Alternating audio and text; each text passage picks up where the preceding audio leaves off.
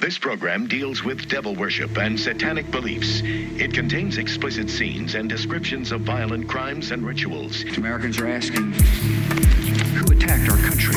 You have declared a subliminal jihad against the United States. Can you tell us why? Everything pertaining to what's happening has never come to the surface.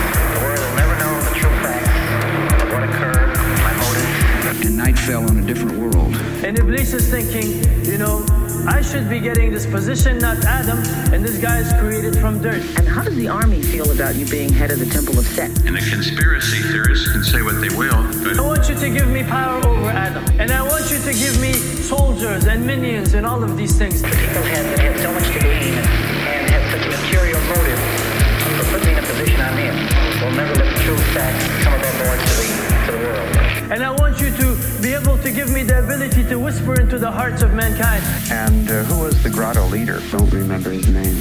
You don't remember the name of the person who involved you in murder? Now, these people are in very high positions, Jack. Yes. Welcome back to Subliminal Jihad, episode 176. I'm your co host, Dimitri, I'm Khalid. And today we are continuing our journey through the misty lands of Ottoman Palestine. Yes. I think today this is the start of part three, and uh, for us is going to be part four Yeah. in It- one long uh, one long sesh. But uh, Yes. We'll This figure yeah. This is our second like block of recording on this topic, and yeah, I think that we will. Uh, Palestine will still be an Ottoman domain for the course of this episode. I doubt we're gonna get to the end of World War One, as we were just discussing. But uh, yeah, it really. one of my am- ambitious titles in the outline. was, Yeah, uh, it the was- end of World yeah. War One. No, yeah, I thought- 1933 was a date that was thrown out, which definitely is not going to be. Oh, yeah, 1933. Um, yeah, I sort of did that Uh, to be edgy, but well, uh, more for a later part. But yeah, no, today we still are in the late uh, 19th century. Um, I think Yeah. we we left off. We bounced around a little bit, but I think we Yeah. sort of left off in the sort of maybe 1870s, uh, early 1880s period where you know a number of significant things uh, start to occur in the in the grand narrative. Um, but we are still very much, lest we forget, you know, rooted in the Ottoman era. Um, yes, which is uh, the era, you know, basically in which the region of Palestine existed for over four centuries. 400 years. Yeah, Yeah, Mhm. yeah, about 400 years. yeah. So, and um, it really is like an obscured topic, which is why I think you know it's worth lingering on and worth like delving into deeply because the history of Ottoman Palestine, especially during this period, is so, as you said, like kind of like a misty land in uh, especially Anglophone historiography because everything is so focused on yeah, like thing, uh, things that we definitely will touch on in these episodes, like by necessity, like the emergence of the Zionist movement and Zionist immigration, uh, or immigration, Jewish immigration to Palestine under Zionist auspices. Um, but uh, there really is like a whole history there, and there was definitely an ideological project, I think, as we'll also discuss in this episode, to kind of uh, hollow out or erase that history and make Palestine into barren terrain uh, that was just Yeah. open for a state to, to exist, especially in later decades in the 20th century. That was kind of retroactively projected. But in fact, there's obviously, as we already talked about, like a ton of history there. And the fact of Ottoman suzerainty in, in Palestine was like the key concern for the same people who would then try to kind of, for, you know, the very sort of interest that would then kind of like try to erase its very existence later on. It was, you yeah, know, the big. the copious amount of evidence of like the political games being played with the Ottoman government is sort of like evidence that there was uh, something there. You know, it wasn't Yeah. just um, maybe a few bands of bed of Bedouins, you know, roaming the uh, dusty ruins of the Old Testament. Actually, this kind of illustrates something. Um, I don't think I had told you this, but you know, I was just in uh, New York over the Mhm. holidays. Yeah. Uh, As was I, but we this. didn't overlap. I like left one day before you Just got there. Yeah, other. yeah, yeah, yeah, yeah. But uh, but just as I had done uh, when we had met up, uh, I think before the last time we had met up before SJ, you know, existed. I think we went to the Met. Right? Mm-hmm. Yeah, when we were conceiving of SJ, the day that we Yes. came up with the name of of SJ. Yeah. hmm Yeah, yeah. Uh, I'll have you know that there are even more wings named after Ronald Lauder uh, Mhm. now in there. I think there's an, a whole knight and like armor, like Oh yeah, weapons. the, right, uh, right, right. The yeah, the arms and armor is old, but I don't know if they rechristened it, you know, with a new name. But yeah, uh, they've had that. For Yeah, I bet he and Epstein loved like dressing up in that knight armor and like you know, ugh, uh, playing most dangerous game uh, on the island. But anyways, there was there was like a small exhibit in there that was basically an early photography exhibit. It was just a tiny room, and it was uh, funny enough about early photography. I forget the name. I'd have to go look up exactly the name of the the person that did this, but basically somebody had gone to the Holy Land and Egypt. I think in like the 1850s. This is kind of very early, almost daguerreotype era. But Mhm. they took a lot of early photographs of many different, you know, ruins and holy sites and monuments around uh, basically you know the area of Egypt and Palestine. So of course the you know they got the Giza pyramids and everything, and a lot of stuff in Jerusalem. You know Mhm. the yes, things of this and that. And I think what's interesting both about you know the pictures themselves and also the presentation in the Met in 2023 is that you know all of these pictures really do look like nobody lives there you know like i Mhm. mean the way they're and the, you know the way they're framed and shot yeah, obviously because there were people there but they're shot with kind of nobody you know in the foreground or background like no bustling crowds like just sort of you know these like elemental images of like Mhm. you know straight out of the old testament and it right. kind of i don't know if i, I can't say that that was really like the intention uh, of the you know the curators or anything like that but i could see it you could walk through and look at these pictures if you're just like looking at them and kind of think wow like it was an empty land like nobody was Yeah. there i think with the exception of they did point out that with some of the Egyptian monuments, like sometimes the photographer would have like their guide or something, like a local like stand in the foreground or something to give a sense of scale of like how big the monuments were. But Yeah. like that's the only those are the only people that sort of pop up. So there's no like crowd shots really. It's like I, I think I, I could be wrong. Maybe there's like one or two, but for the most part, you know, and especially like the holy sites in like Jerusalem, they're all shot with this kind of just emptiness of like no humanity there whatsoever. And I think that is baked very deeply into the Western consciousness about Oh yeah, that that era in Palestine is that it was like like people had just forgotten about it. Like I don't know. It's weird to think nowadays like what they forgot about Jerusalem, like the most holy city for like three big religions. Like really, everybody just forgot. Like Al-Aqsa Mosque, people just eh for a while. Like it's the third most you know holy city in Islam, and they just like let it fall apart. Like the you know people never left. Like I mean you know i mean there are, there are far less people than there are than there were in the 20th century but you know that's because uh, many many many people moved there but still i think there were i forget we discussed the numbers last time but a million or so inhabitants maybe in the entire region Yeah, I mean, I think that that definitely. I don't know if that's the intention of the museum, but it certainly is the intention of I think the photographers, Yeah. right? Like a Yeah, lot I of the think so. photographs that were taken during that time were for an audience of, especially by Americans, but also of others, right? Like we talked about, like how there was even kind of a, an uh, orientalizing uh, impulse that developed, and I think we'll talk about this like within the sort of uh, uh, quote unquote like modernizing uh, discourse and impulse like of the the Ottoman Empire and of like the Young Turk Revolution that happened during that time, but also earlier with the Tanzimat reforms, there was kind of like a set, like you know, uh, a desire to create this relationship between like center and periphery, between like the Turks who were you know the true core of the empire, in the same way that like the British were like ruling over the Indians, and not you know like uh, and the Arabs and the others under Ottoman dominion who were subordinate uh, in a different sort of uh, new way, right? To kind of recreate this imperial uh, center periphery relationship uh, that hadn't existed before, and a lot of that like actually had to do with like you know presenting like you know Ottoman dioramas at like the World's Fair in Europe. Like they were very concerned with how they appeared to like European eyes, as I think we'll we'll read about Mm-hmm. later in this episode. But uh, so even the photographs that photographers would take under uh, the auspices of the Ottoman Empire would sometimes have these elements of like you know. Catering to this uh, biblical idea of the Holy Land. And even in uh, the 1870s, when there was temporarily like a, a province of Jerusalem that was created, the tastes of, of Europeans and the, the concern of Europeans with the, the biblical Holy Land was definitely an influence on that.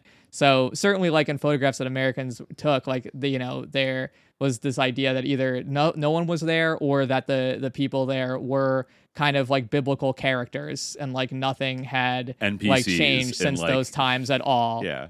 Yeah, like yeah, yeah, no they're like literally history, like- NPCs in like a fantasy game, like set in the Bible. Yeah. times, like basic, like a Exactly. like a, like a Christian, like a Pure Flix uh, video game. You know what I mean? Yeah. yeah, yeah. There's like in this book by uh, Stephanie uh, Stidham on uh, inventing the Holy Land, which we read for this week. I think she's talking mostly about narratives, but in particular, she talks about Mark Twain's, which I think we'll read uh, some more from at uh, some point. But she talks about this kind of transformation of Palestinians into biblical characters, like in these narratives and in these images. She says, uh, a survey of Protestant pilgrimage narratives shows that most Protestant ministers throughout the period between the end of the Civil War and the First World War in America commonly wrote that one could trace the customs in plain sight in Palestine straight back to Bible times.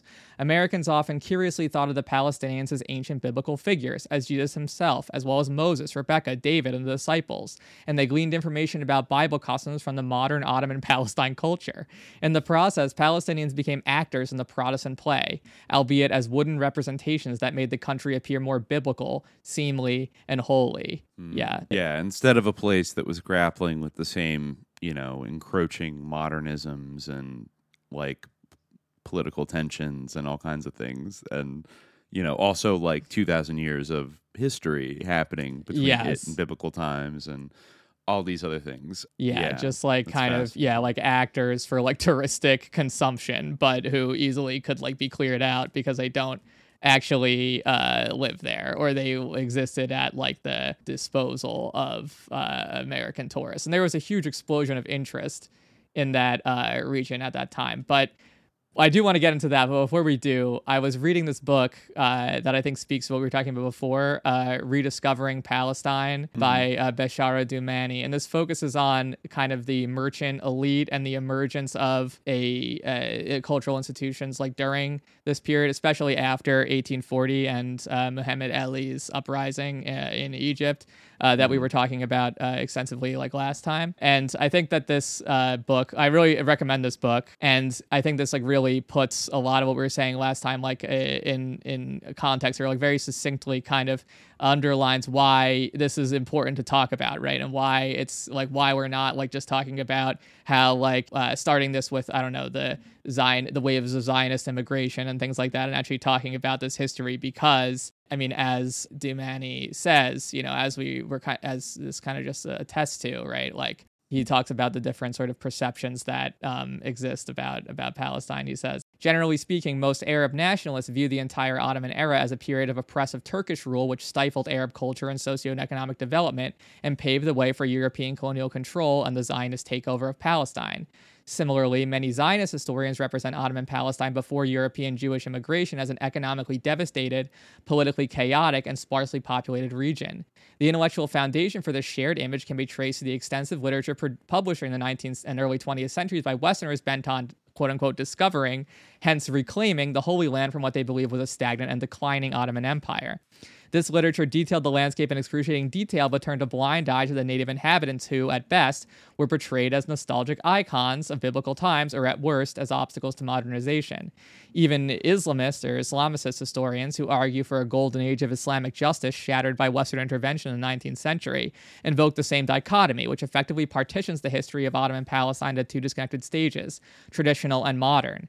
The perception of discontinuity was so powerful that, as of this writing, only two monographs that deal specifically with Palestine during the 18th century have been published in English, and none covers the 17th century. One wonders how it is possible to understand the social structure, cultural life, and economic development of Palestinian society during the Mandate period on the basis of such scanty knowledge about the preceding 400 years.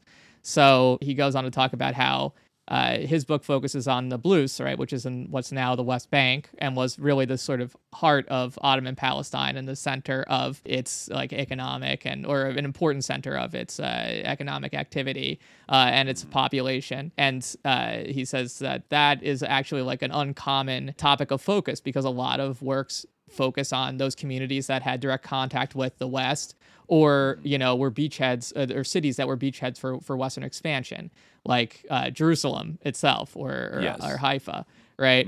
Whereas really like Nablus was like uh, a really important hub that was kind of popping off like at that time, right? And his big point in this book, which I think is, is key, is that uh, you know, features usually associated with so-called modernization, he writes, such as commercial agriculture, a money economy in the rural areas, differentiation within the pe- peasantry, commoditization of land, and ties to the world market, were present in Jabal Nablus before they were supposedly introduced by the Egyptian occupation, the Ottoman Tanzimat, or Jewish colonization. Similarly, so-called traditional forms of social and economic organization survived well into the 20th century. The point here is not to minimize the importance of 19th century developments. Rather, it is to recognize that the regions of Greater Syria, including Jabal Nablus, had a great deal in common with the rest of the Mediterranean world and were not simply standing still until awakened by an expanding Europe and centralizing empire. In the words of Fernand Braudel, the Turkish Mediterranean in the 16th century lived and breathed with the same rhythms as the Christian, with identical problems and general trends, if not the same consequences. No doubt Braudel's insight holds less true for the 18th and 19th centuries. Still, it clearly points out that a lively pulse beat every, everywhere in the Mediterranean, and our knowledge of the past cannot be advanced by essentializing difference, much less eliminating the agency of the Orient by subjecting its history to the dichotomies of traditional slash modern, active slash passive, and internal slash external. So hitting kind of a point that we touch on next time about like these, you know, flawed dichotomies. But Yeah. something that really struck me about this book is how he talks about the development of the, uh, uh, especially like the, the cotton industry and the soap industry in Nablus, following not only Tahir al Umar's uh, uprising that we talked about, and also uh, Muhammad Ali's. And he identifies how important, like, you know, key families were in these industries he makes a really uh, important point towards the end. Not only you know that in general like these industries like and their importance and their autonomy from the ottoman state in general is like uh, crucial to note but also like the sort of how the uh, Palestinian, the movement for Palestinian nation, or the idea of Palestine as a nation, or of Palestinians as a people, has its uh, or can be traced back to like these institutions and to and to that time. Yeah, I'll try to read this part like towards the end here. He writes, "The longevity of Ottoman rule, impressive by any standard, was based on maintaining flexible, permeable, and porous boundaries of power and privilege between center and periphery." This pragmatic approach to the exercise of authority was essential to an empire that did not have the capability or even the intention of micromanaging the vast territories under its control. From the beginning, existing local forces were co opted, by force or by persuasion, into a political arena that could potentially serve their interests as well as those of their superiors. This approach expressed itself most clearly in regions which, by the very nature of their location or character uh, of their social formation, were difficult and costly to control. Palestine, especially the central hill areas, was such a reason. Not until the 1840s did the Ottoman authorities begin to effectively reassert, or more accurately, assert for the first time, direct central administrative and fiscal control over this historically autonomous enclave. At precisely the same time, European political and economic influence, on the rise for decades, increased dramatically following the blazing trail of the short lived Egyptian occupation. It was the combination of these two circumstances, Ottoman centralization and integration into the world economy, that provided the larger context for relations between the Nablus ruling elite and the Ottoman state. Meanwhile, the changing internal grid of Nablusi economic and political life allowed merchants to position themselves in an advantageous position vis a vis the ruling urban and rural families, and eventually to anchor a new composite local elite. This elite was eager to make the most of the economic opportunities that the Egyptian occupation and Ottoman reforms offered, and was quite content to participate in the molding of a new political landscape through the Advisory Council. That was a pretty important thing during that time. The story of relations between the central Ottoman government and this local Nablusi elite during the Tanzimat era, therefore, is not about the imposition of Western inspired modernization from above and knee jerk resistance by old fashioned traditional elements from below.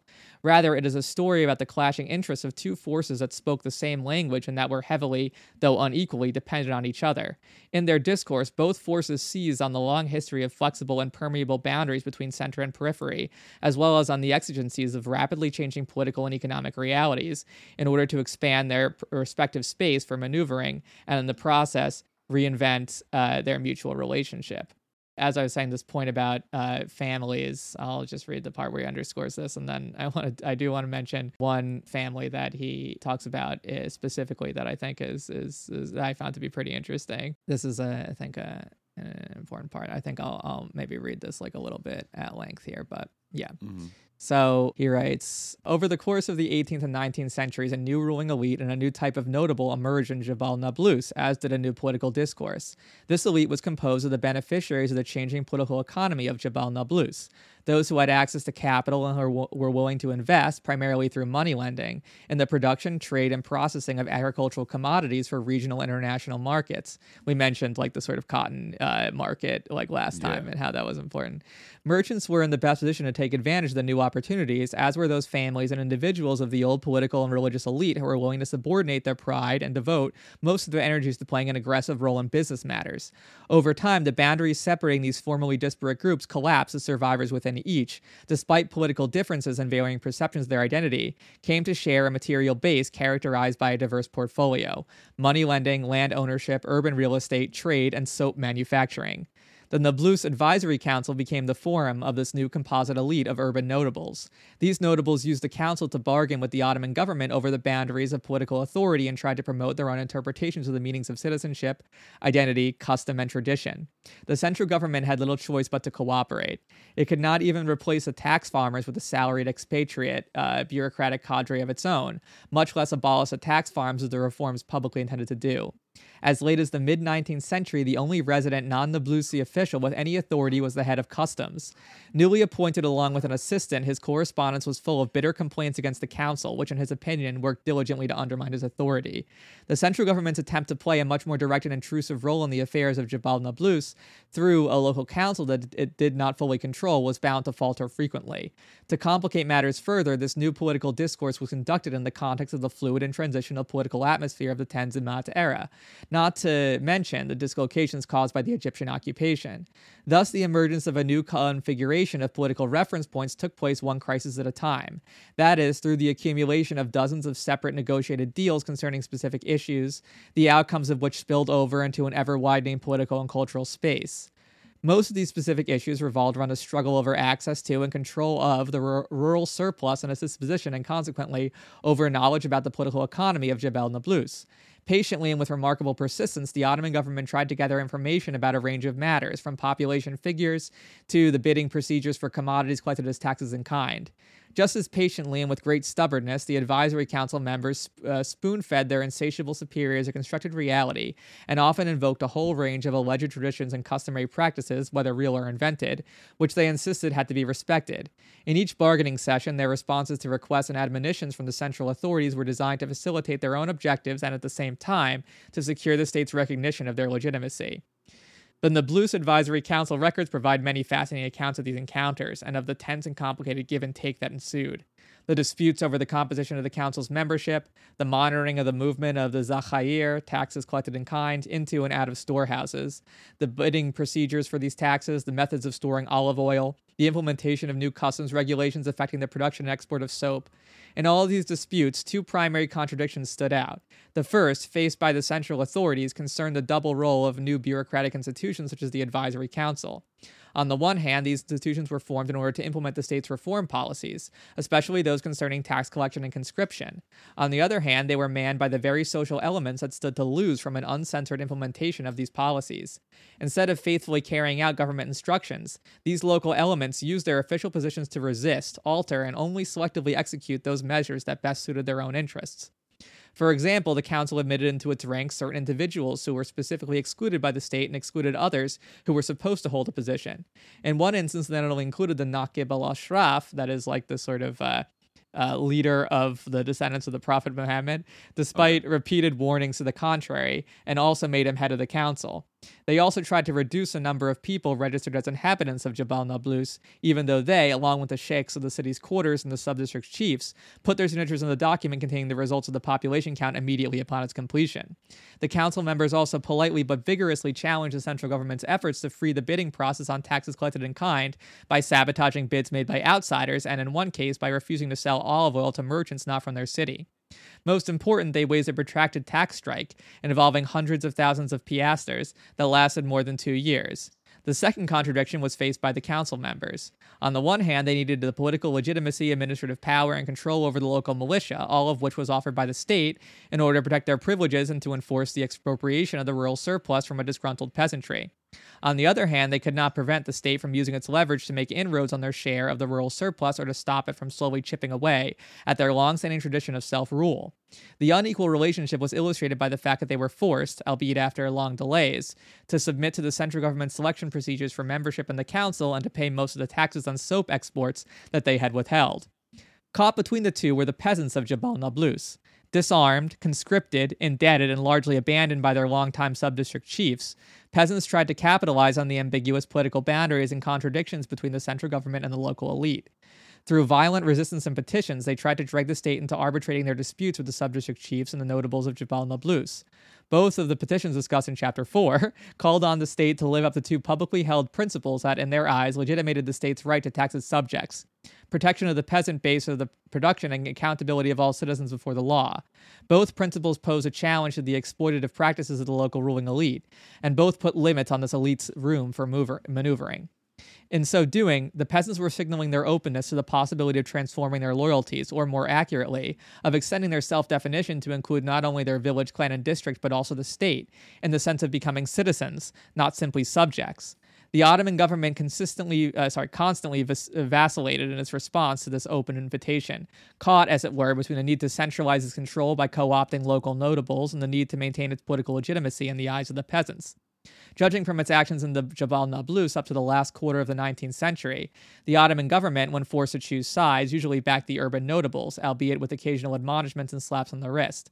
Nevertheless, the peasants often succeeded in effectively dragging the state, uh, dragging in the state. From this perspective, one can see how the processes of Ottoman centralization and political recategorization of the population could be driven from below as much as from above. Peasants, in short, were not simply the goose that laid the golden egg that is, passive objects of competition for access and control between local merchant communities, ruling families, the Ottoman government, and foreign businessmen. Rather, they were an internally differentiated community whose members were fully capable of adjusting to new circumstances. The accelerated commercialization of agriculture, the further spread of a money economy, and the decline of the power of rural chiefs created numerous opportunities, not just difficulties. Speculation in rural production and trade in agricultural commodities, for example, were activities in which almost anyone with capital, no matter how small, engaged because they offered uh, the most promising avenues for upward mobility. The 19th century, in particular, witnessed the growing influence of a middle peasantry that occupied a crucial mediating position between urban merchants and the mass of poorer peasants. By reproducing urban business, legal, and social practices at the village level, they amassed lands, they constructed their own money lending and trade networks, and eventually established shops and residences in the city. Their movement in increasing numbers to Nablus and other urban centers, especially those along the coast, can be considered one of the central social and cultural dynamics of the modern period. Indeed, if the role of this group in Egypt and Syria during the same period is any indication, uh, their story needs to be told in detail if we were to have a clear understanding of the history of Palestine during the late Ottoman and Mandate periods. Writing the Middle Peasantry into history is only one of a myriad of research projects uh, needed to excavate the wide open field of the social, cultural, and economic history of Ottoman Palestine. The period from the late 16th to early 18th centuries remains largely unexcavated, even though it was during this time that the institutional and cultural practices of Ottoman rule became rooted, with all the consequences that entailed for the next two centuries. Similarly, Hebron, Nazareth, Gaza, and their hinterlands, to mention but a few places, still await systematic study for almost the entire Ottoman period, as do artisans, ulama, women, Bedouin, and social groups. Uh, ulama. Uh, detailed knowledge about these places and groups can have significant implications for our conceptualization of the dynamics of Palestinian society during the British Mandate, as well as for understanding the context in which the Zionist movement laid the foundations for a future state. For example, one could argue that the pattern of Jewish settlements and land purchases were determined largely by ongoing political, demographic, and economic changes, uh, such as the process of commoditization of land, which began prior to the 1858 Land Code. By the same token, the pronounced social dimensions of the 1936 to 1939 revolt against British rule revolved around the issues of debt, loss of land, vulnerability to the machinations of urban elites, and internal power struggles, all of which had their origins in the Ottoman period. Similarly, if we were to draw a line around the areas where the small landholding peasantry was rooted and where the population settlements were the most stable historically, we would get the Galilee and what is known today as the West Bank. It is not surprising, therefore, that the Galilee remains the heartland of the Palestinian Arab community in Israel, nor was it simply a coincidence of, the, of war that the West Bank has become the geographical center of a future Palestinian state. Similar arguments could be made on the political and cultural levels. A cursory you look at the surnames of leading members of the Palestinian national movement, and maybe you've noticed this because I have. I, like, I was uh, just about to say that reading Yeah. 100 Years War on Palestine by Khalidi. That, yeah, even um, his name, yeah. Well, like he Um, starts out with like basically, yeah, like my uncle, my father, my grandfather, my great, like he he cops as one you know should I think would covering a historical thing. He cops to like you know his family intergenerationally having like a stake in this basically by being one of the leading families, like leading you know Palestinian Arab families. I forget Yeah. what city they were from, but Mhm. uh, but then you know they were active from I think the late 1800s, maybe his great Yeah, grandfather. Ruhi Khalidi is related to him, right? I assume uh, Ruhi Al Khalidi, who was a big uh, figure in like I'm pretty uh, Palestinian sure. politics and also a writer. Yeah, Yeah, Um, yeah, yeah. He was, yeah, he was a representative of Jerusalem in the new Ottoman government uh, by the Young Turks in in 1911. So yeah, uh, I think we he might come up in some of our readings, but yeah. Uh, anyway, yeah, as you were saying. Um, Yes, yes. So so that's true. Yeah, yeah. That's like so in order to understand the social formations that existed in say the early 20th century, we're talking about like power structures and networks that developed during the Ottoman era, right? Yeah, uh, I mean, just to like include what he what he says here, yeah, uh, you know, as well as you know, if you look at the surnames of the members of the Palestinian National Movement, the leading members, as well as those of the Palestinian members of Jordanian cabinets over the past few generations, it shows that the preponderant number belonged to families that constituted the core of the new composite elite which emerged during the 19th century. Their political discourse, from speeches to actions, has been encoded by the experiences they and their ancestors had under Ottoman rule. Finally, until we can chart the economic, social, and cultural relations between the inhabitants of the various regions of Palestine during the Ottoman period, we cannot have a clear understanding of the politics of identity, nor can we confidently answer the questions of when, how, why, and in what ways Palestine became a nation in the minds of the people who call themselves Palestinians today. So yeah, I mean this like stuff like going into like the politics of like soap and like cotton, you know, it can be like a little bit dry. I mean, you know, we're talking to like our audience, you know, is a lot of people who are admirers of capital, so you definitely see some of the the crossover uh, there for sure. But uh, in some of this like dry dealing with like linens and things like that. But you know, I definitely uh, recommend this book and uh, another book on networks of power in Palestine. The uh, the author uh, escapes me right now. Let me see if I can uh, look it up. Uh, networks of power in Palestine. Yeah, Harel uh, Chorev Halewa. Networks of Power in Palestine, Family, Society, and Politics since the 19th century, because it really gets into like the institutions that made up Palestinian society and gives you like a sense of like an inhabited, like lived in world that I think, you know, is uh, pretty, um, you know, important. And one family that uh, I definitely wanted to mention just to kind of like, you know, make a point in addition to the Khalidi family, which I think is a good example. I mean, you see Tamimi a lot, right? And I think a lot of us know like Ahed Tamimi, like her family is also like really important um, and has like a deep like history uh, in that area. And you see a lot of prominent like Tamimis. But the Arafat family uh, is mentioned here as uh, being they were in the. There's a great quote. All or most of the Arafats are textile merchants. They have not transcended this fate. Najib Arafat, who spoke these words, was no doubt taking pride in the continuity of tradition in both his family and his city, as well as in a line of work he has pursued since his early teens. Assertion of rootedness and affirmation of identity are two key elements of 20th century Palestinian nationalism, especially among members of established merchant families who were fairly successful and well to do during the Ottoman period. That is before the tragic upheavals of the Mandate period and beyond. In fact, the Arafat family is large, uh, and during the 19th century, some of its male members worked as soap manufacturers or artisans. By the end of that century, some Arafat men were the first in Nablus to join the ranks of the emerging professional middle class in Greater Syria. Nevertheless, compared with even the families that produced textile merchants generation after generation, Sadr, Darwish Ahmad, Zakar, Fityan, uh, Zuaityar, Darwaza, Ghanim, uh, Ghazawi, Anabtawi, Belbisi, among others, the Arafats can be said to have maintained a most remarkable continuity of engagement in this profession. So yeah, it's it's interesting how important those two industries are, and yeah, I mean it's definitely uh, I think consistent with the uh, SJ framework uh, around things. You know, this is definitely in many ways like a family history.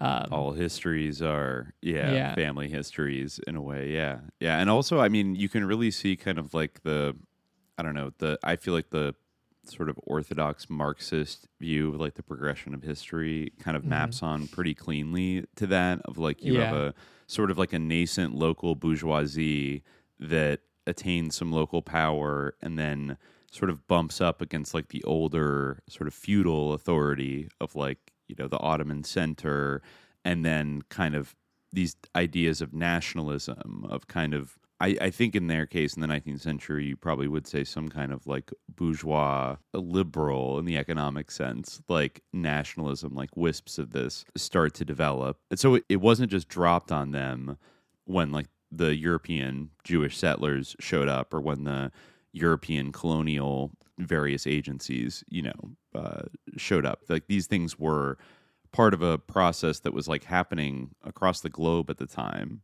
and Yeah. like palestine was even though it's not exactly as ho- historically well documented as we would like or you know we haven't really you know historians all of them keep mentioning that like Mhm. that basically they you know they wish that there was more of an abundance of uh, writing about different aspects of society in this period but it seems like similar historical dynamics were going on in Palestine that were going on elsewhere. You know, Yeah. so it wasn't this special like empty place that history was not touching. I mean, it was part of the Ottoman Empire, and you had uh, this rise in like uh, the rise of a sort of business class, like a middle business class, and maybe kind of petty bourgeois, maybe in the grand scheme of things, but still Yeah. like that kind of mentality uh, starting to take shape, and then nationalism kind of rising up uh, Yes. in tandem with it. it was a bit and i think we'll get into this like it's a bit complicated because there was also like a like arab nationalism and not all the people who were uh, members of this this elite or this local elite were you know necessarily partisans of of, of arab nationalism right because there was Mm-hmm. also kind of a sentiment of like i guess like ottomanism is what you would call it right because it was unsure like kind of what a, shape like a federal federalism. yeah something kind of like thing. that yeah and like exactly what like e- or even those who are nationalists there were shades there as well like what form would nationalism take right like are you a nationalist like there is an idea that you could like be you know a, a nationalist or you know be like kind of like a cultural nationalist like within an uh, an ottoman framework.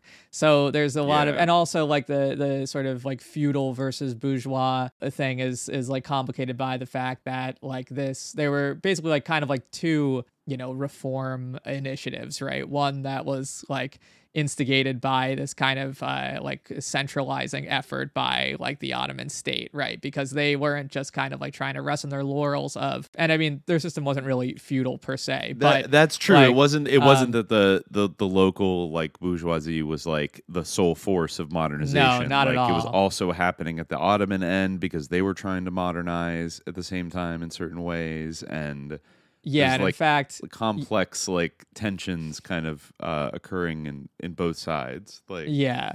And yeah, and as we were talking about last time, like in this process, like it often was, and what is kind of being described here is how like the majority of the population, like, you know, the peasantry and these like Sunni Muslim or, you know, uh, Arab, like uh, sort of prof- emerging professional middle class, like they were uh, actually kind of trying to advocate themselves in an environment where like they were liable to get thrown under the bus because they didn't have like Western patrons right? And the ottoman state like was often kind of viewing them as even though there was a little bit of like as if you got with the program and you tried to like you know teach the like uncivilized arabs like around you like the you know the ottoman turkish way and like you know the new sort of image of the new ottoman man then you had could some have have some conditional inclusion in the idea of like the ottoman elite but in a way like they weren't necessarily like uh, patronizing the Arab majority or uh, the Arab Muslim majority in the way that like you know Western powers were sort of patrons of uh, minorities. So it was Like yeah like a yeah. complex situation. Yeah, so there were two like tendencies of, of change right that had like various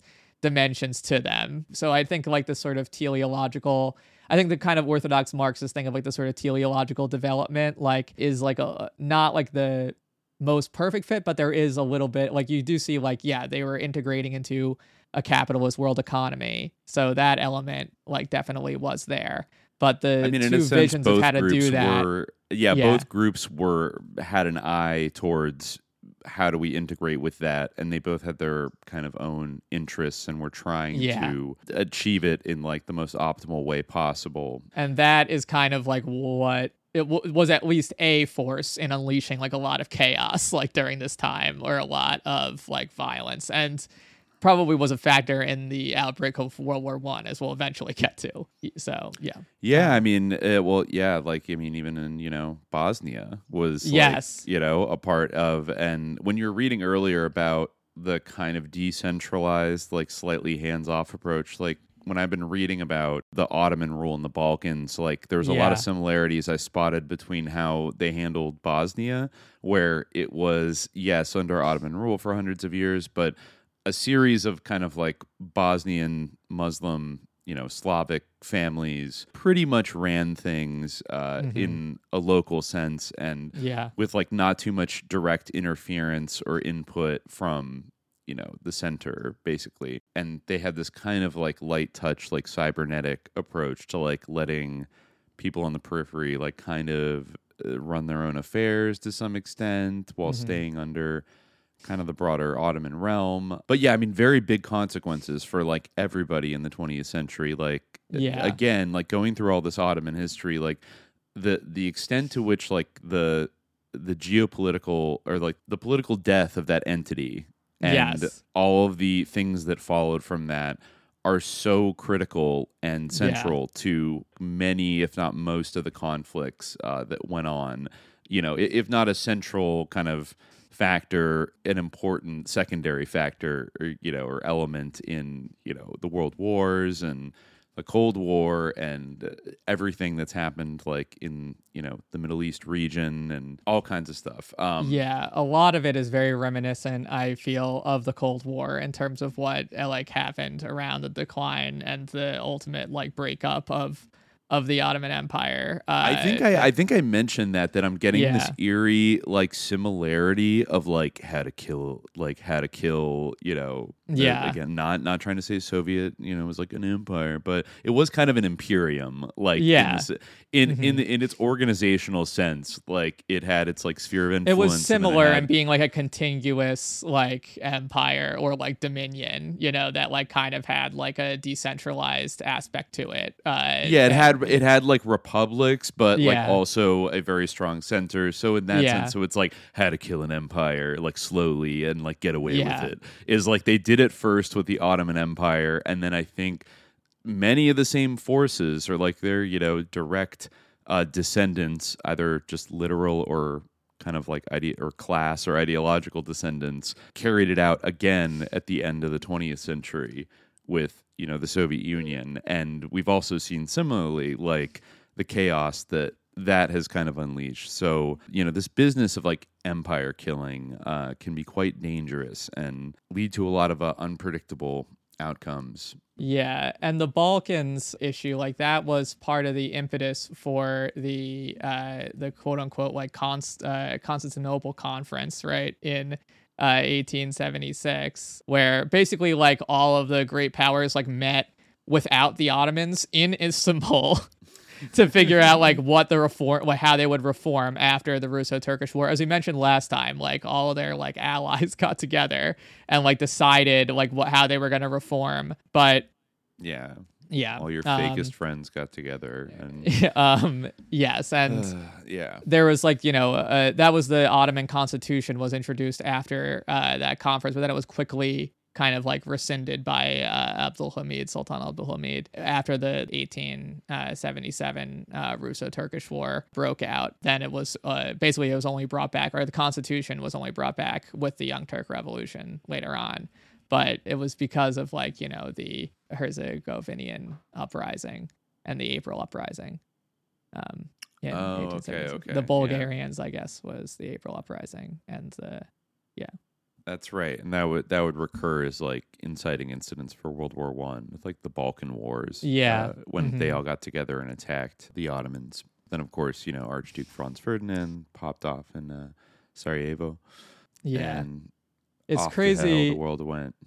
it's crazy, you know, just like reading from the Wikipedia article about about this, because you know I had just kind of like offhandedly remembered it when you were talking about uh, the Balkans. But although the Ottoman representatives participated in the plenaries of the conference, they were not invited to the preceding working sessions at which the great powers negotiated and elaborated their agreement, even though this was held in? Istanbul. yeah, Lord Salisbury and uh, Count uh, Ignatieff played a leading role Wait, in the Lord process. Salisbury. Yeah, Oh, um, you know- yeah. Uh, You know, uh, Lord, I didn't know this, but again, going back to families on all sides, you know, when I was reading uh, Khalidi's Hundred Years' War in Palestine, you know that uh, Lord Salisbury had a nephew named uh, Balfour. right. Yes. So, I mean, these guys were, you know, it's a little bit like, uh, you know, the stepson of Samuel Pisar, uh, Mhm. Anthony Blinken being like the Secretary of State today. Yeah. Um, We got intergenerational diplomats, uh, and they're very sus. AKA Bloody Balfour, who, you know, was Chief Secretary of Ireland, and that was the name the Irish gave him. We'll get into that down the Yeah. road of like the like disturbing similarities of like basically exporting like all of the horrible tactics like they learned in Ireland uh, directly into Palestine. But yeah, Yeah. not to get ahead of ourselves. So yeah, Uh, yeah, fuck Lord Salisbury. Um, your his steak Mhm. sucks. so yeah that's like the context in which like a bunch of like um you know uh, in the years after the civil war in particular like a bunch of american like tourists and missionaries were like coming to palestine and like portraying it as like totally empty like all this stuff was like happening like you know it was like there's a booming like industry like an international market like emerging like uh you know uh, really a culture that uh, was like deeply rooted there and yeah but i guess that they just saw like a bunch of biblical characters. In fact, just a couple years before before the uh, Constantinople conference or the Istanbul conference, I guess is what it should have been called, but in 1872, in this book by uh, Johann Büssow, uh, Hamidian Palestine, uh, he talks about like the administrative district of Palestine, which I think I was mentioning before. It's, it's pretty interesting, right? It's like in this first chapter, this author talks about, um, he says, the foundations for the story of Hamidian Palestine were laid several years before the beginning of Sultan Abdul Hamid's uh, s- the second's reign, when the district of Jerusalem received a new administrative status in 1872. According to contemporary observers, the local response to this event was considerably more enthusiastic than the change on the imperial throne four years later. In July 1872, news reached the inhabitants of Jerusalem that a momentous change was about to uh, take place in the administrative status of their city and indeed in the whole of Palestine. The entire country, which over the previous decades had been administered in the framework of the three districts subordinate to Damascus, Jerusalem in the south and Nablus and Acre in the north, was to be, or Akka as we've decided that we're going to call it, uh, was to be united uh, in a newly created imperial province, uh, Vilayet, uh, with Jerusalem and its capital. The local Hebrew newspaper, uh, HaHavatzelet, uh, placed this decision in the context of changes in the imperial government in Istanbul.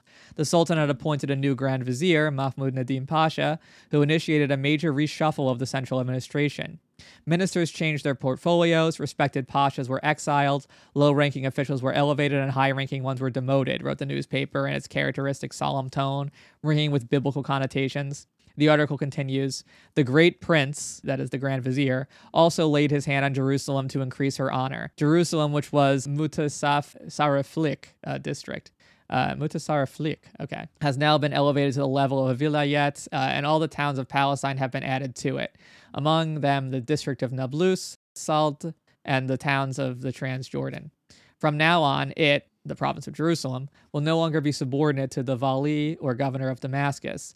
The much praised uh, Suraya Pasha, governor of the province of Syria, has been appointed Vali of Jerusalem. So, yeah, I think that this existed for, for a little while. I think that it ultimately was uh, dissolved, but uh, European consuls also applauded the measure, which, according to the report by uh, a report by the Austrian consul, had fulfilled "quote one of the greatest wishes of the local population." Yet, after only a few days, the vicissitudes of Ottoman politics again took the local population by surprise. The Grand Vizier's decision clearly met with resistance within government circles. At first, there was a negative reaction from Damascus. Uh, Subhi Pasha, the governor of Jerusalem's former mother province, did not want to accept the fact that his responsibilities had been curtailed and offered his resignation. In early August, another Grand Vizier, the influential uh, Midhat Pasha, was appointed with immediate consequences for the administrative reorganization of Palestine. And this is one of the same guys who represented uh, the Ottomans uh, actually uh, at the conference in 1876, but Uh-huh. for, at the plenaries, not in the working session. But on uh, 23rd July, less than a week after Suraya Pasha had taken office, a telegram from the central government arrived stating the creation of the Palestinian province had been revoked. Accordingly, the district of Nablus and Akka were again severed from Jerusalem. Nevertheless, the district of Jerusalem remained, retained an elevated status. It was now declared a quote unattached or independent district, that is, an autonomous sub-province that was not subordinate to any other provincial capital, but was directly administered by the Interior Ministry in Istanbul. So, yeah, Okay. So makes some It- sense in context, you know, of what was going on at the time. so briefly established as its own thing. So for all the uh it was only greater Syria heads out there. Yeah. Like political circumstances led to its revocation, but it's not like nobody ever recognized it as uh, a place worthy of being its own administrative region, right? Yes, but that definitely seems was influenced by a certain uh, European. In there definitely was influenced by like a European interest in this as uh, the Holy Land, right, and of in Jerusalem in particular. Um, Yes. you know, I'm trying to find like a, uh, a representative part. Even more important was the direct European involvement in Palestine, especially that of Britain, Russia, France, and Prussia. As with the Ottomans, the Europeans' economic interests in Palestine were rather limited. Much greater, however, were their cultural, religious, and political aspirations in the quote unquote Holy Land. There was a growing fascination with Palestine within European societies that went beyond the traditional religious attachment to the holy sites of Christianity. The introduction of regular steamship services in the Mediterranean around the middle of the century had brought the quote unquote Holy Land within the reach of European travelers. And from then on, a constantly rising number of Christian pilgrims and tourists entered the country via the port of Jaffa. The European powers' formal presence was limited to consulates and post offices. An indirect but no less important avenue of influence was the support for the missionary, philanthropic, cultural, and economic activities of their own nationals. Thereby, they made an extensive use of the quote unquote capitulations, bilateral treaties between the Ottoman Empire and various Western states that granted the subjects of these states an almost extraterritorial status. In these circumstances, every private, religious, cultural, or philanthropic initiative by Westerners in the Holy Land was regarded as an asset for the respective protective power. Damn, so they got almost Yeah. like em- embassy status. Yeah, for pretty much. Every NGO that Yeah. wanted to go there. That's Yes. wild. So yeah, we talked a lot last time about how this was like kind of the chief vehicle of like the penetration of Yes. Palestine basically by the Western powers was through these like philanthropic, missionary. You know, I'm sure many of them. It seems, you know, reading over the histories, uh, uh sincere or like well, some of them, you know, well intentioned, but also like some of them, you know, maybe their intentions were like sincere, but their intentions were also like some crazy shit about, you know, like some crazy Protestant shit about the- Yeah. how this is all part of like a prophetic plan to, you know, yes. re civilize, like re- basically do a, a peaceful crusade, I think is some of the Catholics called it. Right. You know, Yeah. we can't forget like that history lurking in the background of these, you know, nice like missionaries. Um, and if they Definitely have- not. Yeah. if they have like Um, embassy status, that's pretty decent protection as far as 19th century missionaries go. Feel like, you know, Yeah. a lot of And- other frontiers, quote unquote frontiers. And Um, they're- a little more dangerous, but And there was a self-conscious like equation of the two. I think that even Herzl would compare like early Zionists to like cowboys like in the American West. Oh yeah, like, I've had a know, quote where yeah. like he was met on his one trip to Palestine, the only trip he ever took in his Yeah. entire life to Palestine. Which Right. apparently his main reason for going was, Was to only meet to, get Kaiser, to meet right. Kaiser Wilhelm and because like, he loved Germany. He oh, loved he Germany. He was like obsessed with it so Germany. He yeah. loved the um, Kaiser. Um, yeah. and- but then at one point he went out to his settlement and a bunch of like Zionist cowboys like rode up to him and like tears came to his eyes because like they reminded him of cowboys in the American West. uh, um yeah but anyway so that like that's part of the reason why like there obviously was some resistance to like creating a province that would be called uh philistine or, or palestine right because there was concern about like arousing european interest and like keeping it divided might and keeping jerusalem as like a special district like directly under uh, the control of uh, istanbul that like would maybe help frustrate the European interests there. Um, Contain it a little bit, like yeah. Yeah, yeah, Yeah. and keep an eye on things directly. And uh, yeah, you can see, like, that's the other thing is that, like, everybody at various points, like, even in the 19th century, was, it seems by their writings and things they said, was well aware of what they were doing on Yeah. both sides. Like, the, uh, the Europeans are very self conscious Yes. that they wanted to penetrate using sort of soft power, like cultural forces. They wanted to penetrate into Palestine and put down little like seeds of, uh, you know, influence that they could, you know, gain something from. And like the Ottomans were hip to that pretty early on because they're not stupid.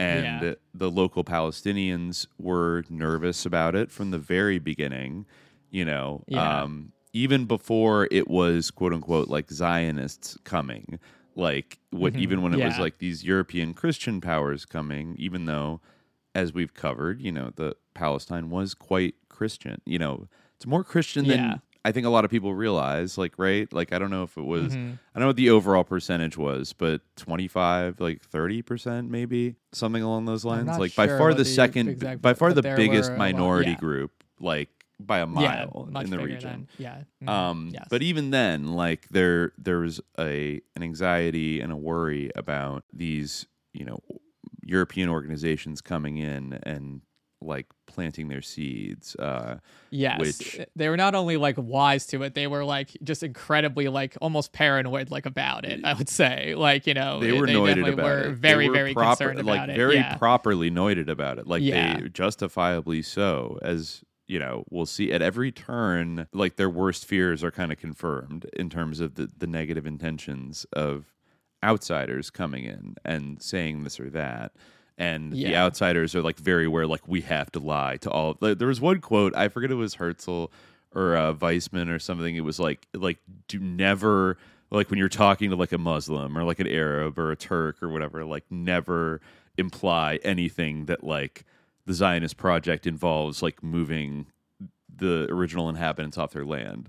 Like otherwise, like we're gonna lose the sympathy of the world. So like, just don't don't talk about that part, you know, kind yeah, of thing. that But reminds then- me of exactly what he said about the Armenians too. Like, never they to expect that we want to use them to create a Jewish state. Um, yeah, like when he was like, uh, when he agreed to like help like launder the reputation of the Sultan after like some of the Armenian massacres, because like they were obviously as part of this whole Eastern question, there was always kind of like this humanitarian concern, and like Herzl Yeah. offered to like you know manipulate the media to uh the yeah. PR uh, of it, like the PR Yeah. factor, uh, is there from the very beginning. Um, yeah but people Um, weren't, you know, dumb, and they weren't, you know, the, these problems. Like I feel like many people, you know, saw what could and then and ended up happening like far in advance. Oh yeah, you know, yeah, they did. Yes, and in it's fact, just that in the history, like in the retelling of it now, we get told for some reason we get told this eh, slightly different narrative that it's like makes all these sources kind of surprising when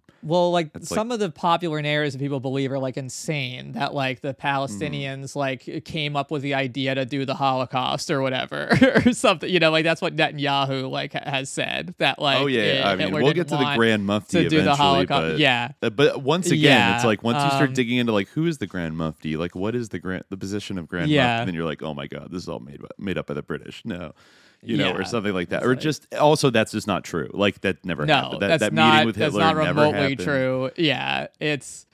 No, But- yeah, but they definitely did get not get with- the idea to do the Holocaust from Palestinians in any way, shape, or form. Burn them, Um, like yeah. you know, like okay, yeah, I'm sure. you said that. Um, yes, I Uh. mean there was like definitely like, and I mean there was also like as we just said, like there was like um, like participation, like and uh, involvement with like European powers, like economically, like on the part of Arab elites in Palestine, like and even like military like collaboration, like in Muhammad Ali's like uh, revolt, right? Uh, you know, in Egypt and and uh, the uh, Levant. So it wasn't like total uh, aversion, and this is true of like uh, Jewish immigrants as well. Like it wasn't like uniform hostility, and in fact, like some people who were like suspicious were kind of like you know uh, criticized for being overly so, and maybe like maybe things were kind of as I think we'll talk about, maybe things were like kind of still undetermined, like how things would play out then. So maybe like they were being pessimistic, and they ended up being vindicated about what happened, but maybe you know it didn't necessarily have to pan out that way. So the uh, people Sure. who weren't suspicious weren't necessarily wrong in their optimism, or you know uh, weren't necessarily totally off base to to to have some optimism about it, or to uh, you know give people the benefit of the doubt. And you know, yeah, like it wasn't. I mean, we'll talk about this a little bit, but like the not like everyone who was a even a Jewish immigrant to, or even like a self un, or like a self conceived Zionist, like was as psycho as Theodore Herzl. You know, like now he's seen as being like you know the ultimate visionary and yeah, George ultimate- the- Washington, yeah, like, exactly, and like kind of thing. But no, Yeah. he was like he was on one. I mean, he was like very radical. You know, even among the milieu of like overall yeah, like Zionism. You know, in the 1890s, like this guy is the one. Like the most hardcore, kind of crazy, hyper ambitious uh, guy that you know a lot of people were saying like uh, this guy's kind of reckless, like he's unrealistic. I mean, his ideas did not just sound like serious and like reasonable when he first came out with it. They were seen as maybe it's like Der Judenstaat is a highly polemical document that is not meant to Yeah. be taken literally, but like Yes. expresses, you know, a political desire. But people, it was still far off the idea that you would actually send you know hundreds of thousands of European Jews to Palestine and turn it into like an official Jewish state seemed No, pretty fanciful take when it was first kind of thrown out there. Yeah. And, you know, even some of the books that I read that were generally like kind of like critical of like the, uh, the state of Israel or like the Zionist project in Herzl's mold, like kind of represented this narrative that, or kind of, you know, created this narrative that Herzl, like he just like was a superstar and like he was so charismatic and like his ideas just like, you know, made so much sense and like conformed so well with like biblical prophecy that like as soon as he like started uh, you know, propounding them, all Jews got on board, which is like just so false. Like it could not, Not be more false. Like there was tons of like, you know, resistance and other visions of like the future of the Jewish people like in Europe or in the Ottoman Empire. Right? Like uh, This at was like a hotly contested thing in the late 1800s, like the yeah, I guess and well so-called- into like the well up to World War One, probably beyond. Uh, you know, haven't researched this deeply that period yet because I know we won't we won't get to it quite yet, but definitely like all the way up to World War One, like there was uh, argument about it. You know, it wasn't like uh, universally subscribed to. Certainly not among like even European Jews. yeah. yeah, and also the the small but like you know uh, the Jewish population that was No, that yeah, had not at all. been in uh, Palestine for generations, like the the Sephardic and uh, there were Sephardic who event who the like the Mizrahi Jews. I think, I think that that is like a. I think that was kind of like made up like uh later on, like the the name uh, Mizrahi to refer to them, like because yeah, it's like the Hebrew word for for Oriental or Eastern. Yeah, it's like a sort of So these are like that Jews of the Ottoman Empire, kind of. Ba- yeah, like they were Jews from like um, you know, Yemen, Egypt, Iran, Lebanon, Syria, like you know, yeah, basically Ottoman Jews. You know, people who were in Sephardi or uh, were in Ashkenazi. And I think it was yeah, like it was either during the mandate or like actually after the declaration of the state of Israel that like this term was was coined. Interesting. I- Interesting. So not all of them who were living in Ottoman Palestine were necessarily on board with the Zionist settlement project when it started. I think I think particularly when Herzl was trying to make deals that basically recognized like him as like being the president of like every Jew living in Palestine and like the people who had been there, you know, which I think was four, about four percent of the population. We're kind of like, hey, whoa, buddy, like. Who are you? You know, like I- I'm just living my life. You know, I'm not trying to get recruited into this like European thing that's happening. But so it's like that all kind of gets whitewashed nowadays, and we assume that like everyone just you know not just the Jewish community, but like uh, all the Europe, most of the European leaders eventually like rallied behind uh, Theodor Herzl and like his his Zionist Yeah. dream. I mean, the European Yeah, leaders like basically did, but there is so much more to that story. Yeah, there's a great article. I think I posted it on Twitter like a little while ago because it was in reply to like for whatever reason I've seen people like point this out. For it is true that like in Israel now, like uh, Mizrahi Jews like are like you know they're certainly not like uniformly like on the left. In fact, like they tend to be like you know yeah like hard rights uh, like Likud type people, right? Like that is like you know generally and Ashkenazi like are more liable to be like uh, what passes for like a, a or a lib in Israel.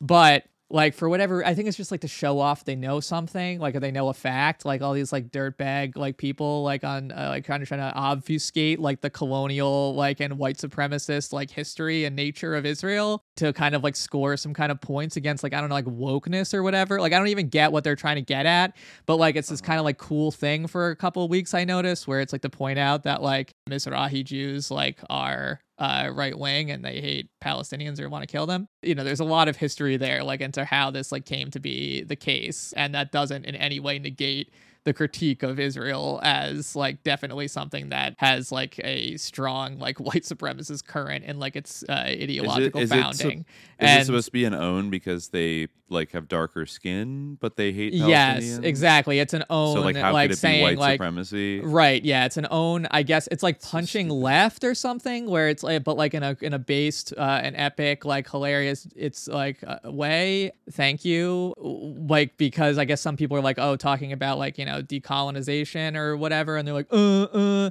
I don't get it. I, I really don't understand it. It's like some weird. It's almost this weird non sequitur. But I think, yeah, I don't know. But I did see some people like kind of like going on and about that as if. I mean, it's something definitely to talk about down the line, and it's it's interesting. And I recommend that article, which I think is still up on uh, my Twitter. But I like almost saying like, yeah, like Israel's like you know genocidal, but they're not. It's not a racist thing where it's like you yeah, know, they hate like Hamas because they're demons. It, it obviously has nothing to do with race or like racism. I think that's what they're getting Um, at. I don't know. I think Um, that's how the the the thought process works. I I really can't be sure because it is insane. But once we get like you know to the history of like the mandate era uh, uh palestine i think that's definitely something uh, worth talking about because like yeah like you know they've definitely faced like decades of like persecution like mizrahi jews like not you know not much compared to what the uh palestinians are suffering now but like definitely like there is like a long long legacy of like racism uh, you could say like blue eye privilege. For Though I mean, yeah. the plenty of pa- there are Palestinians with blue eyes, you know, and stuff. But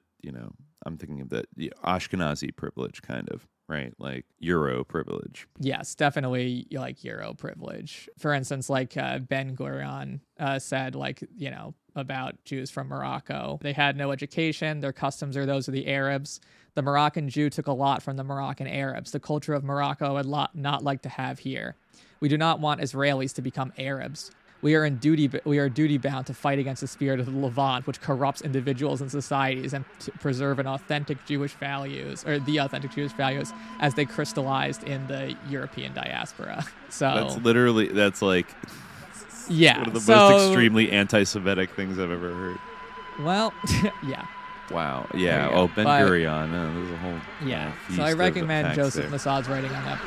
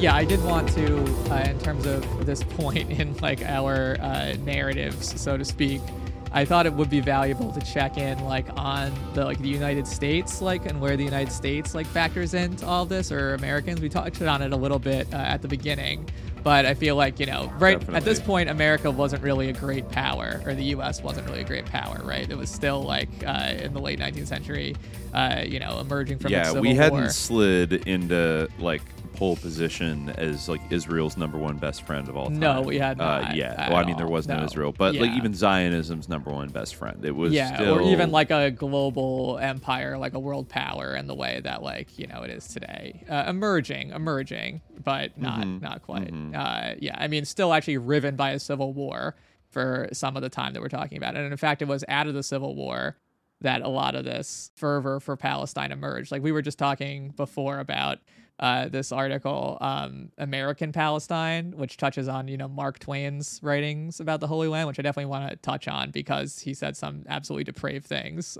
Mark Twain's definitely canceled after like what I read in his uh, wow, his Abroad. stock has been dropping. Uh, yeah, Well, uh, did you do SJ something else? recently. Oh, uh, I forget we brought up something related to Mark Twain. I think we Uh, might have mentioned it last time. Uh, Yeah, he yeah. was racist against Palestinians and Arabs in general. But yeah, but uh, this article, uh, American Palestine, opens up with this anecdote about Abraham Lincoln during a ca- yeah during a carriage ride with his wife, Mary Todd Lincoln, on Good Friday, April fourteenth, eighteen sixty-five, the day of his assassination. Abraham Lincoln discussed taking a trip now that the Civil War had drawn to a close. They debated whether to travel to California or to take a special pilgrimage to Jerusalem. One account even has Lincoln later that night turning to his wife moments before the assassin's ball tears through his skull to whisper, how I should like to visit Jerusalem sometime. No. His, his wife wrote in a letter uh, a year later that the president appeared to anticipate much pleasure from a visit to Palestine, although he was at least now rejoicing in the presence of his Savior and was in the midst of the heavenly Jerusalem. Um, wow, uh, President Lincoln using the P word. Interesting.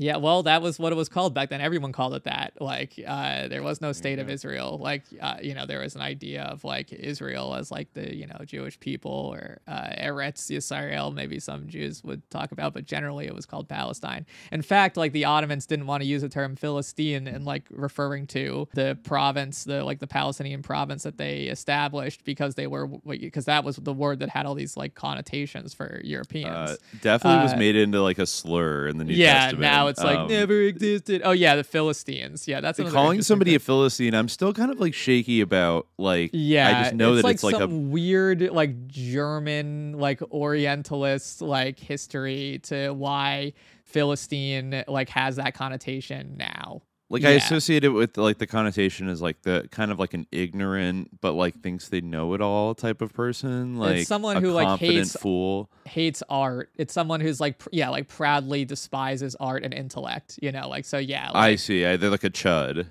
basically. Yeah, basically, like it's not that they don't that they're ignorant or like they have pretensions to be like artistic. It's like they just think that art doesn't matter. A person hostile to aesthetic and intellectual discourse, right? Um, but how did this like come to be? Like, how was this picked up from like the biblical use of Philistines? 'Cause I Um, thought. I mean, I thought. I always. I, I feel like I learned this like at Catholic school at some point that like the Philistines were like a group in one of the stories in the Gospels that are trying to erm Jesus like at the temple or something, and then he like counter erms the shit out of them. no, those are the and- Pharisees. You're thinking of the I know Pharisees, you're right. That that was the Pharisees. So then, where did Philistines? The Philistines? Are like in the Old Testament, and they're right, like you know bad. That's who they got all the the fore.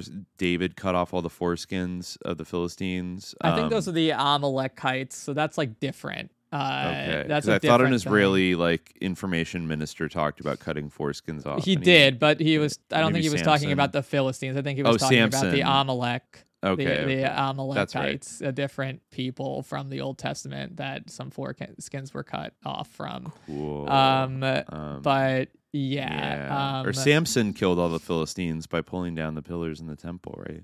I let me see. The Philistines are always referred to without a definite article in the Torah. Well, they did have a treaty with the the uh, Abraham had a treaty with Abimelech, the Philistine king. Ancient enemies of the non-Israelites of the Promised Land when used in the context of Samson, Saul, and David. Uh, the Philistines dominated the Israelites in the terms of Samson, who fought and killed over a thousand. Yeah, there you go. That's right. They yeah. even captured the Ark of the Covenant. No. Wow. Um, yeah. Yeah.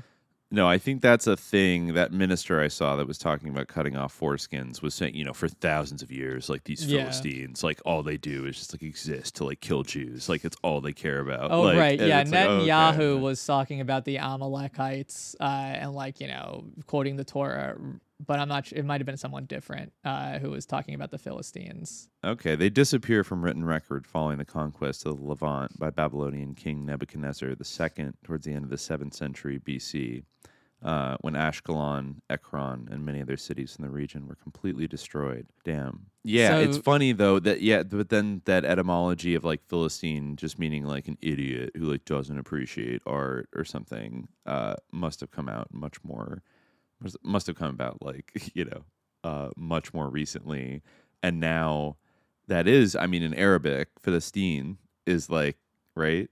I mean that's Uh, Philistine, yeah, that has meant Palestine for a long time. That's been the name of that region. Yeah. For, for you know, because it has been known as like Palestine for a long time before the Arab conquests.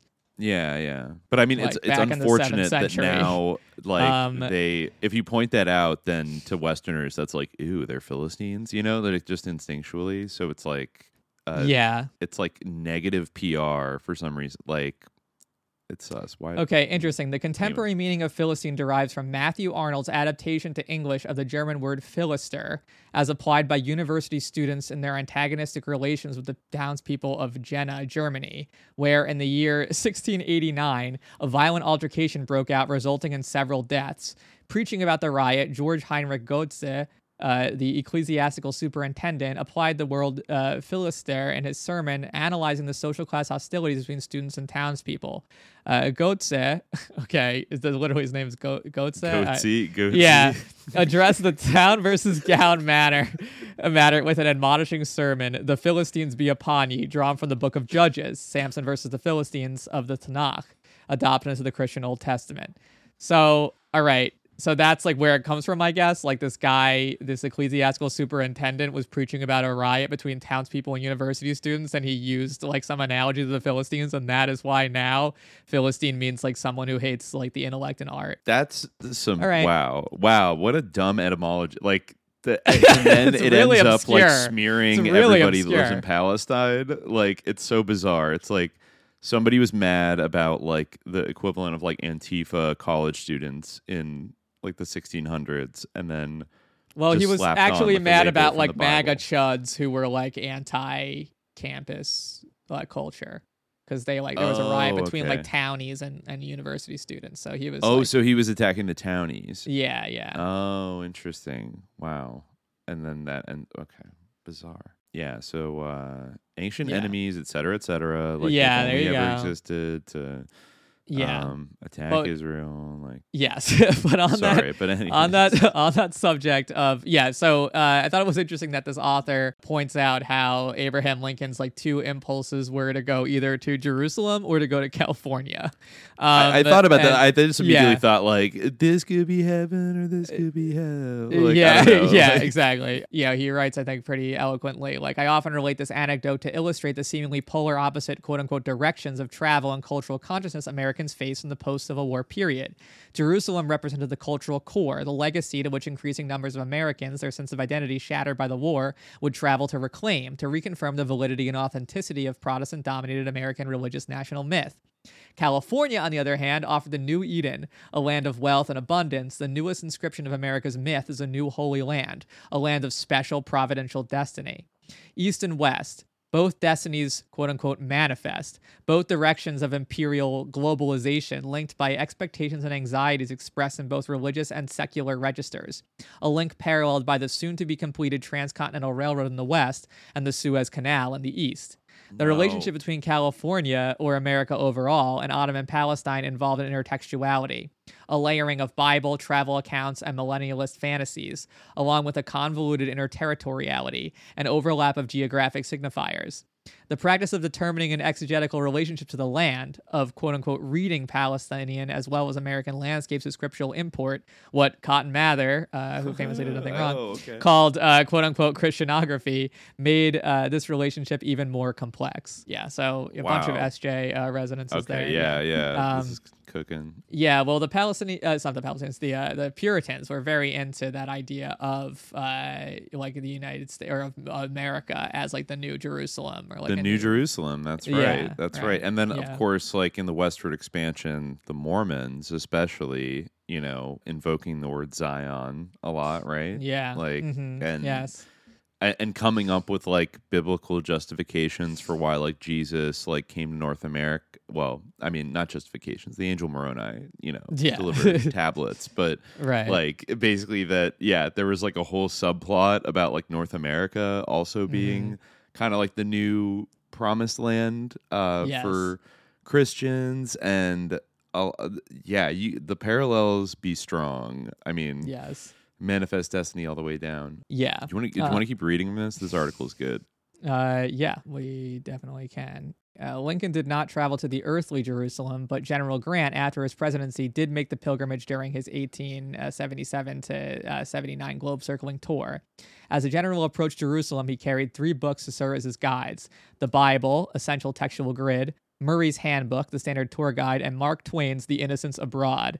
Published in 1869, a satiric comic burlesque of Holy Land travel books and an irreverent send up of self satisfied sanctimoniousness. Mm-hmm. While Mark Twain's travel book was enormously popular, and it is still regarded as the most read travel book in American literature, that blows my mind, only a relatively modest portion of it focuses on the Middle East. Nonetheless, The Innocents Abroad has played a crucial role in presenting Ottoman Palestine to the American imagination. Yet, how did it become an essential part of Grant's tour, as well as those of other Holy Land travelers during this period? How did the book's irreverent, quote unquote, touristic appropriation dramatize changes in American attitudes towards Ottoman Palestine, particularly with the launching of early Zionist colonization? Mark Twain, already a celebrated journalist from California and Nevada, made the journey as part of the 1867 tour on board the Quaker City. The wild humorist of the Pacific Slope was hired by a San Francisco newspaper to write travel letters as part of the first large scale tourist excursion cruise. I bask in the happiness of being, for once in my life, drifting with the tide of a great popular movement, he writes of the explosion of post Civil War travel to Europe. While traveling through Europe and appropriating Europe's cultural legacy comprised most of the journey, the grand goal of the expedition was the Holy Land. Much of the book satirizes the pretensions of the northern industrial and commercial elite who travel with the crude southerner reconstructed as a westerner. The pleasure trip was a funeral excursion without a corpse, he writes. There is nothing exhilarating about a funeral excursion without a corpse. At the same time, Twain lambasts seekers of high culture, articulating the newly developing sensibilities of the business of sightseeing, albeit in parodic fashion. I cannot think of half the places we went to or what we particularly saw. We had no disposition to examine carefully into anything at all. We only wanted to glance and go, to move, keep moving. Yeah, wow. very true. Yeah. Wow. That, that, Um, uh, yep. Yeah, I mean, most of his vitriol, I feel like, I you know, I looked over this and like at least in the parts where he does talk about like the Arab world or the Ottoman Empire, most of his vitriol is certainly reserved for the uh, natives of that uh, uh, empire. Linked to the mode of constant accumulation of tourist sites is the ambition to find the truly, authentically exotic, something thoroughly and uncompromisingly foreign, such as in Tangier, the first Arab city he visits, which he finds foreign from top to bottom, foreign from center to circumference, foreign inside and outside and all around. Nothing anywhere about to dilute its foreignness. Nothing to remind us of any other people or any other land under the sun. At the same time, using the figure of the wandering Jew observing his group, Twain voices the view of the anti tourist who has a consuming contempt for the ignorant, complacent asses that go scurrying about the world in these railroading days and call it traveling. Tourist sensibility is rendered even more problematic in the Holy Land because of the complex intertextuality beyond even the Bible. I can tell almost in set phrase what travelers will say when they see Tabor, Nazareth, Jericho, and Jerusalem. Because they have the books they will smouch their ideas from. The pilgrims will tell of Palestine when they get home, not as it appeared to them, but as it appeared to Thomson and Robinson and Grimes, with the tints varied to suit each pilgrim's creed, you know, referring to all these other sort of tourist accounts of the, the Holy Land that had been published before. The landscape of Palestine was seen as evincing proof of the Bible's authenticity. With deep involvement with millennialist scenarios, particularly those promoting the doctrine of Jewish restoration, Palestine was also seen as presenting evidences of prophecies in the site of their dramatic fulfillment, even of projects to quote unquote facilitate prophecy, such as the Adams colony in Jaffa. As Reverend DeWitt Talmage put it, uh, God with his left hand built Palestine and with his right wrote the scriptures, the two hands of the same being. And in proportion as Palestine is brought under close inspection, the Bible will be found more glorious and more true.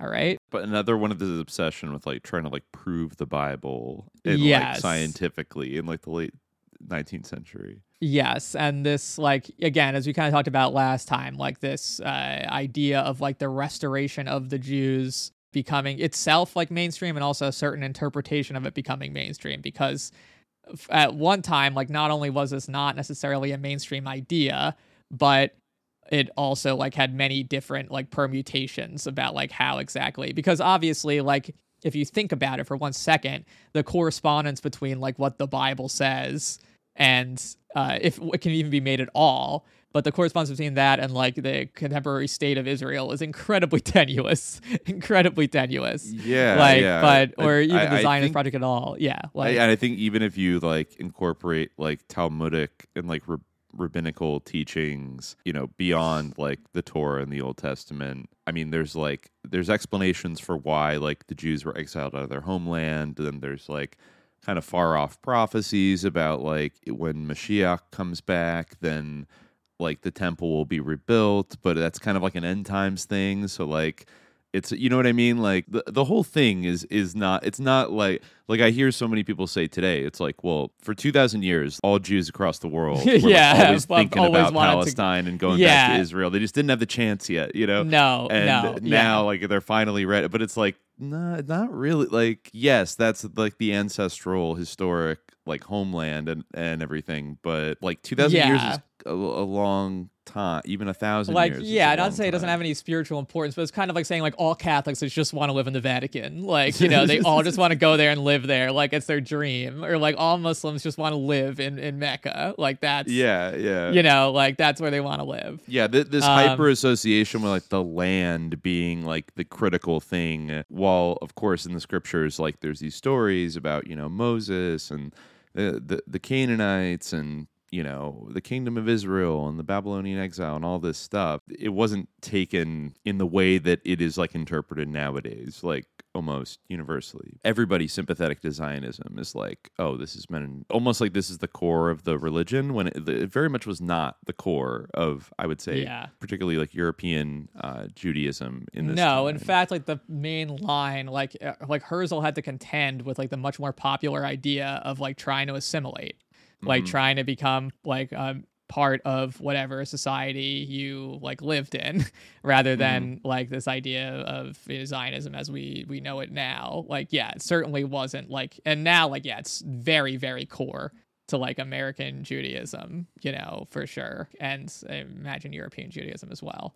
Like the it's like heavily emphasized like devotion to Israel. I would say arguably you know like i don't like uh even though like my mom is jewish and like uh you know i i but i wasn't like really raised with like too much contact with jewish institutions but i would venture based on what experience i do have that like israel is more important than god in like american judaism you know institutionally speaking and like overall you know not to say there That aren't feels like a lot of devoted religious jews yeah that like, feels but, you know. anecdotally true from like Yeah. people I've talked to who are raised to be like supportive of Israel, but also are like secular Reform Jews. Like, Mhm. Yeah. if you have that combination, then yeah, like Israel is, you know, it's like here and, and like all the like, schools and stuff thing. always have like IDF soldiers come and like tell them about how important it is. Like it's like really, really deeply like embedded. But that definitely has not always been the case. Like it's a he- definitely not. Yeah, I mean, Yeah. yeah. the whole phenomenon like secular Zionism or like political Zionism also like there's there's people that take it, you know, Zionism is like a purely kind of like religious idea and then the Herzl's like I guess innovation was converting it into something that secular people could support as well. That was like it, it used religion for its justification, but it also was like very accommodating to very secular people, sort of within Yeah. the broader group. And that's why I think you can see that today where it's not necessarily like somebody could be very, very Zionist and it doesn't necessarily mean that they're high key religious. Like, you know, they, they go to temple every week and observe like Yeah. they could be sort of a you know, like the way we have holiday Catholics, like you know, they do you know Rosh Hashanah, Yeah. et cetera. But like do the Seder, but uh, other than that, like not that religious. But like the political Zionist project is like you know they have a, a religious Yeah. level uh, devotion to it, Yeah. um, which took a lot of time to like massage that into being the hegemonic position. And in this era, I guess what's interesting about the Americans kind of interfacing with it in the 1800s is because it's still you see how much of not a settled question that is, and in fact. A lot of people are just reflexively like, no, that's like a stupid idea. Like, no, like that Yeah. that would never work. Like why? Uh, and and oftentimes for, I think you see like a lot of times with kind of like anti-Semitic reason, just like knee-jerk anti-Semitic reasons.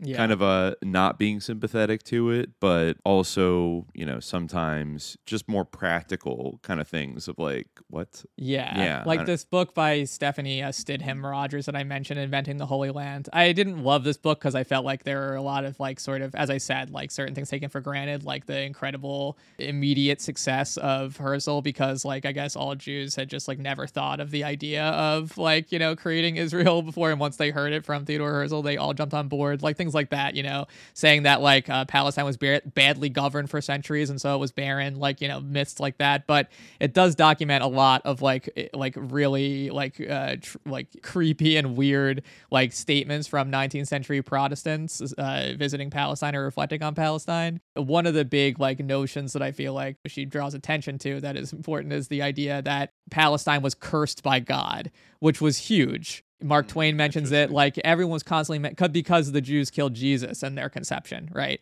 So, Oh, yeah. like for instance, uh, traveling in uh, the 1880s, Matilda Serao reflected upon what happened to Palestine because the Jews rejected Christ and Jesus cursed various towns and their inhabitants. Palestine was the home of all that rejected Jesus. The high city, Jerusalem, perched above ravines and lying among the debris of the centuries, might, it seem, be the abode not of men and women and children, but the dwelling place of ruthless emotions such as pride and arrogance and hate. As I sat down for a long while looking down on Jerusalem, I thought to myself, that is undoubtedly the place that crucified Jesus Christ. Like an echo to my thought came a terrible reply, and it would probably do so again.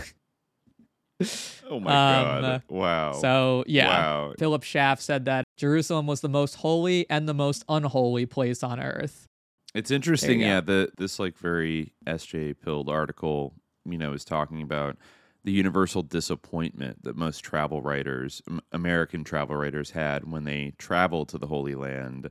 Sort of like what you read with Twain there, where Yeah. the, the, the Palestine, the Holy Land of their their Christian imagination, never lives up to like what they find there, and they end up having like kind of like a hostile reaction to it. Let's see. Um, Yeah, I remember hearing a story of like a woman who like went to go visit Egypt and was like at when she got there, she was like, "Why is everyone wearing nightgowns?"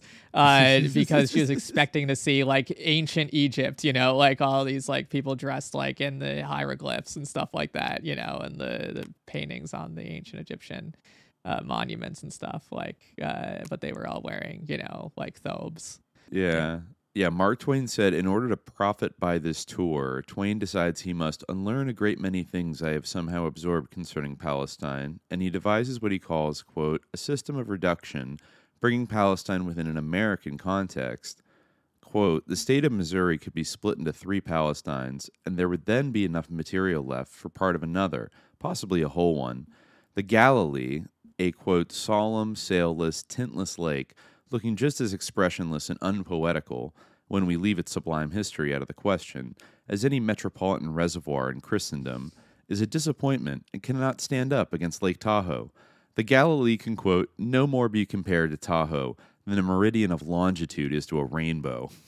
Jeez, it's really harsh. I mean, I get spoiled Californian, I guess. Lake Tahoe is very pretty, but uh, yeah, it's just you know, it's a quarter of a Missouri. It's so small, you know that that's Yeah, that's I- he- especially from Americans like that. I think the smallness does trip out people even today if they go to Israel, like how tiny it is. Like, Yeah. you could probably drive from the Gaza area up like to. I mean, you could drive up and down the country in like a few hours. I think. Yeah, and I think I think that part where he talks about the Galilee is when he really has probably the most like anti-Semitic part of his uh, discussion. I'm trying to say I'm I'm searching for it by yeah hats. So he's talking about Tiberias, which as we talked about was like you know the main Jewish settlement. Um, and it's interesting that he perceives like he says that Tiberias is the holiest city of Judaism. Like he says that Tiberias is to Jews what Jerusalem is to Christians, which is very interesting. yeah, like uh, Yeah. the he says uh, the Sanhedrin met here last for 300 years. Tiberias was the metropolis of the Jews in Palestine. It is one of the four holy cities of the Israelites, and it is to them what Mecca is to the Mohammedan and Jerusalem to the Christian. That's Uh, what he said. I'm pretty sure Jerus- impre- it- the- the- yeah, it's yeah, no, he's definitely holy, right? wrong. Yes, but it's weird that he said that. It's their yeah. Mecca. Yeah, he said that it's their Mecca. But yeah, so he was very uh, negative about the, the Jews that he encountered there. He says, We are camped in this place now, just within the city walls of Tiberias. We went into the town before nightfall and looked at its people. We cared nothing about its houses. Its people are best examined at a distance. They are particularly uncomely Jews, Arabs, and Negroes. Squalor and poverty are the pride of Tiberias. Um, Okay. Yeah, he says uh, they say that the long-nosed, lanky, dyspeptic-looking body snatchers with the indescribable hats on and a long curl dangling down in front of each ear are the old familiar self-righteous Pharisees we read of in scriptures. Verily, they look it. Judging merely by their general style and without other evidence, one might easily suspect that self righteousness was their specialty. Yeah, it's just like straight out go. of the Bible, like straight out of Yes, my Marvel, and- my Marvel movie. Um, Yeah, wow. yeah, and that is not like the uh, the the limit worst of, it. of it? Yeah, no, Uh, it is well, not. I, I found a pretty bad one here. Um, okay. Yeah, since we're on a yeah, I think Twain he's ended up on the bad list. Uh, I, I don't Yeah. think we can save him. Uh, so let's see these conventions. He's talking about you know the expectations of, of expectation, of theatricality, of discrepancy, of disappointment, and even of affirmation of the sacred character of the American landscape have all been displayed by previous writers. So much so that Twain can parody all of them while incorporating new dimensions. To expectation, discrepancy, and disappointment, Twain adds appropriation and Americanization of Palestinian realities through comic mock violence. Quote, We are camped near Temnin el Foka, uh, he relates, a name which the boys have simplified a good deal for the sake of convenience in spelling. They call it Jacksonville.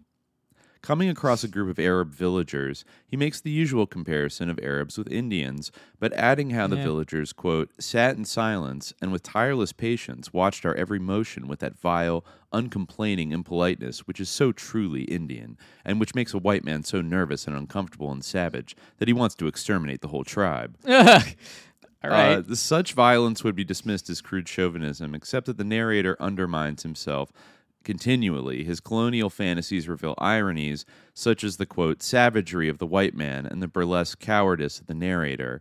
Nonetheless, the effect is to take the Holy Land and figuratively Americanize its geography and population. Okay, so I think he was doing an irony there. Um, oh yeah, it was, he was just doing a bit. he was doing a bit Um, basically where he's like i'm an american chud like i he's sitting there in silence uh, with tireless patience Mm-hmm. which it makes me so nervous and uncomfortable that i want to exterminate his whole tribe so he's like joking lol like that's what stupid americans think about you know for but Uh, it's a little uh, ambiguous. It's ambiguous. I It's think ambiguous, Uh, it's- yeah, that's a yeah. Well, that's the power of of, it. irony. i Um, guess so right Well, like, what's the, was was he doing a bit when he wrote when he wrote this? Because this is one of my uh, my my, Okay. my picks from from uh, Innocents Abroad. okay uh, the most famous travel uh, piece of travel writing uh, in America ever. Palestine sits in sackcloth and ashes. Over it broods the spell of a curse that has withered its fields and fettered its energies. Where Sodom and Gomorrah reared their domes and towers, that solemn sea now floods the plain, in whose bitter waters no living thing exists, over whose waveless surface the blistering air hangs motionless and dead, about whose borders nothing grows but weeds and scattering tufts of cane, and that treacherous fruit that promises refreshment to parching lips, but turns to ashes at the touch. Nazareth is forlorn. About that ford of Jordan where the hosts of Israel entered the promised land with songs of rejoicing, one finds only a squalid camp of fantastic Bedouins of the desert. Jericho the accursed lies a moldering ruin today, even as Joshua's miracle left it more than 3,000 years ago. Bethlehem and Bethany, in their poverty and their humiliation, have nothing about them now to remind one they once knew the high honor of the Savior's presence. The hallowed spot where the shepherds watched their flocks by night and where the angels sang peace on earth, goodwill to man, is untenanted by any living creature and unblessed by any feature that is pleasant to the eye. Definitely not true that there is no one in Bethlehem. Anyway, no living creature. anyway, renowned no uh, living creature Renowned Jerusalem itself, the stateliest name in history, has lost all its ancient grandeur and has become a pauper village. The riches of Solomon are no longer there to compel the admiration of visiting Oriental queens. The wonderful temple, which was the pride and glory of Israel, is gone, and the Ottoman crescent is lifted above the spot where, on that most memorable day in the annals of the world, they reared the Holy Cross. The noted Sea of Galilee, where the Roman fleets once rode at anchor and the disciples of the Savior sailed in their ships, was long ago deserted by the devotees of war and commerce, and its borders are a silent wilderness. Capernaum is a shapeless ruin. Magdala is the home of beggared Arabs. Uh, Bethsaida and uh, Chorazin have vanished from the earth. And the desert places round about them, where thousands of men once listened to the Savior's voice and ate the miraculous bread, sleep in the hush of a solitude that is inhabited only by birds of prey and skulking foxes. Palestine is desolate and unlovely. And why should it be otherwise? Can the curse of the deity beautify a land? Palestine is no more of this workaday world. It is sacred to poetry and tradition. It is dreamland. Uh, It okay. is dreamland. Wow. Yeah. Wow. That- Okay. okay. Yeah. No. I mean, he's now I understand like the Mark Twain tendency in like American travel journalism. Uh, I, I think, I, and like Mark Twain might have been like the first American dirtbag. Yeah. In a lot of ways. He kind of, Like- yeah, he does remind me a little bit of like a Vice journalist. Ex- kind like a vice Yeah. journalist, like exiled, or like uh, Hunter. He's giving me like Matt Thompson. Taibbi and Russia vibes a little Exactly. bit. Yeah, Like, That's what I mean. It's Like a this bit, fucking yeah. backwards fucking country. Like yeah. shit. Like blah Yeah. blah blah. But like they're like he's coded as being like brilliant and like, yeah, and like uh, subversive somehow, even though it's like literally exactly like hundred percent supportive of like the worst impulses of empire.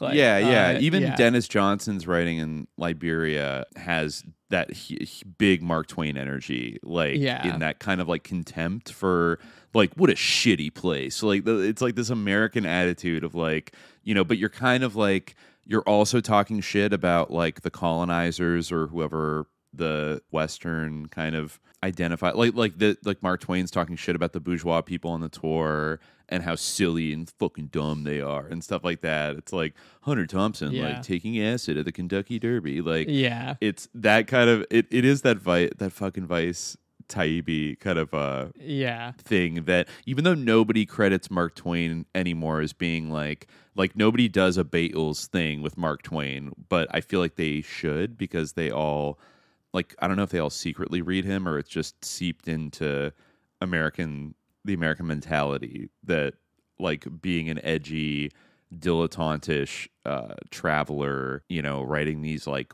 punchy, irreverent, kind of like mean you know what I mean? Like I don't know, it's weird. Like yeah, It's weird. Uh, definitely. Yeah. Yeah. A lot of shit talking even about the uh the Catholic and Eastern Orthodox shrines, I guess, Yeah. was, was popular back then. Right. Um, Mark Twain writes of the Church of the Holy Sepulchre, uh, which is uh, Catholic, I believe. Uh, when one stands where the Savior was crucified, he finds it all he can do to keep it strictly before his mind that Christ was not crucified in a Catholic church.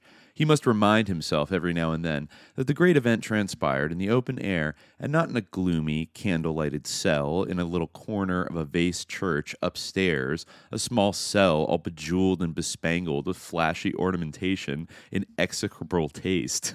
like, Uh, calm down, man. All right. Yeah, he hates it. He hates flashy Catholic shrines. Yeah, Yeah. then, uh, but he also hates tourists. So he's a real tourist, man. Um, yeah, exactly. He's a uh, radical tourist. This is an interesting part that, uh, or I feel like this is the most, uh, one of the most loathsome uh, parts that he has here in, in Innocents Abroad that makes a, an interesting uh, connection to uh, the the context, the Ottoman context that we were just talking about. He ta- he's talking about his uh, his trip to to Damascus, and he says, uh, "Then we were called the tomb of Muhammad's or uh, Mahomet's children, and at a tomb which reported to be that of Saint George who killed the dragon, and so on out to the hollow place under a rock where Paul hid during his flight till his pursuers gave him up, and to the mausoleum of the five thousand Christians who were massacred in Damascus in 1861 by the Turks."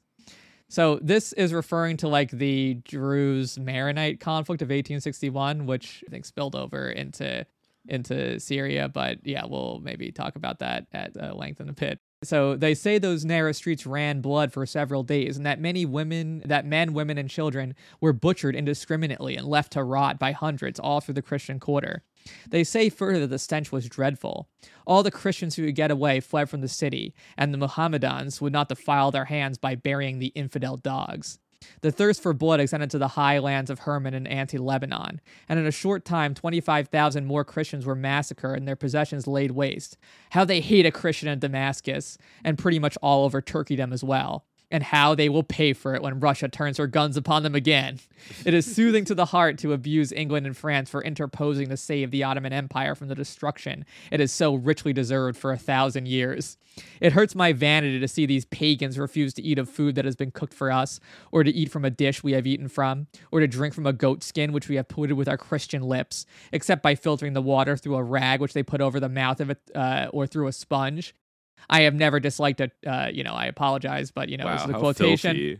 Wow. Yeah, this is a quotation, so I apologize. But uh, I have never disliked a Chinaman as I do these degraded Turks and Arabs. And when Russia is ready to war with them again, I hope England and France will not find it good breeding or good judgment to interfere.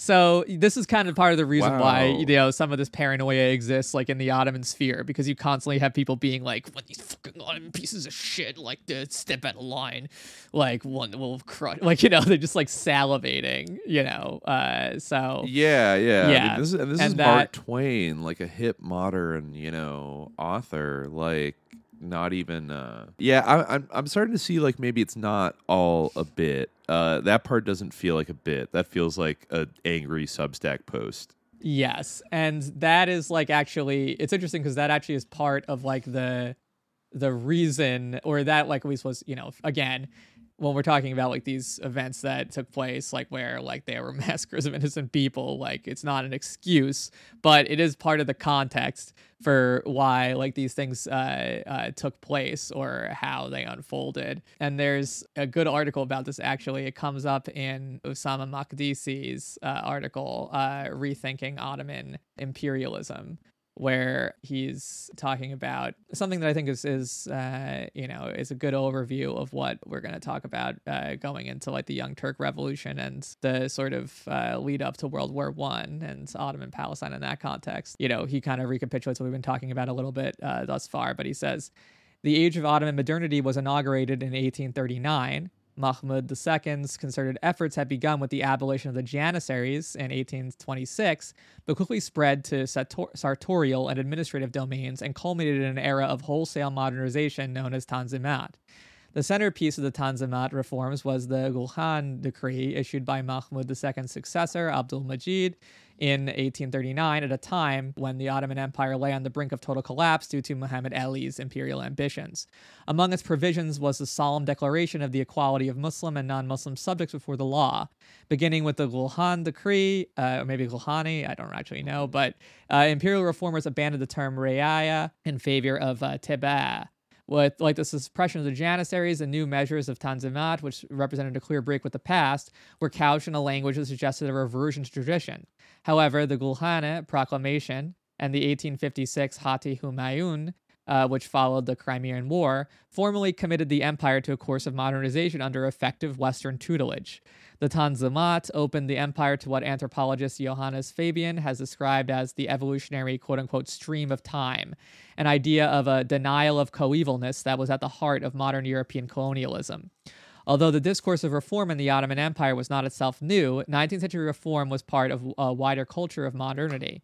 In this culture, the Ottoman Empire sought to culturally define itself as an equal player, especially after the 1856 Treaty of Paris, which formally inducted the Ottoman Empire as a member of the European state system on a world stage of civilization. It was a world stage dominated and Ottomanized by mischievous but modern European states, and a world stage in which Istanbul was only one of many centers. As part of this project of imperial political and cultural reassertion and redefinition, indeed as part of its own cultural logic that placed it on par with other supposedly civilized states, Ottoman modernization generated its discursive opposite, the pre modern within the empire, be it in the sands of Arabia or in uh, Sebel-i Duruz. Places like Sebel-i uh, or Jebel-i yeah, obviously it's Jebel. I keep forgetting that in Turkish the C's or G's uh, or, or, J's, but I, I, get it most of the time. Jebel-i the mountain, right? Or what Europeans referred to as Mount Lebanon, became locations of the pre-modern, places of danger and anxiety that threatened to destabilize the course of modernization. Intellectual, architectural, and political and social westernization occurred in Istanbul, creating what uh, Göçek has called a new vision of Ottoman society. Ottoman reformers aspired toward an elusive modernity, which they sought, which they thought was within their grasp, if only they could de- deflect external European hostility, which retarded Ottoman advancement while also identifying and eliminating internal pre-modern problems which invited European interference. This Ottoman attempt to modernize the empire was both motivated and plagued by a feeling of constant crisis. The first aspect of this crisis manifested itself in the often desperate efforts of reforming officials to outline the exact parameters of modern Ottoman sovereignty in an age of European hegemony. Had to reach the 19th century El Dorado, modernity, without becoming a colony of Europe in a century when European empires came to control more than 85% of the surface of the globe. European powers played an increasingly intrusive role in the internal affairs of the empire by emphasizing their duty to protect the non Muslim minorities from a putative Islamic and Asiatic despotism.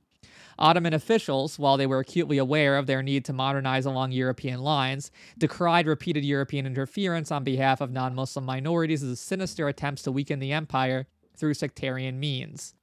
In Jebel Duruz, because uh, of Eastern question politics, which were uh, centered on the expulsion of the Egyptian troops from Syria following the renewed Egyptian Ottoman hostilities in 1839, and because of episodes of intercommunal violence in the two decades that followed the inauguration of the Tanzimat, the crisis of representation expressed itself in dramatic form.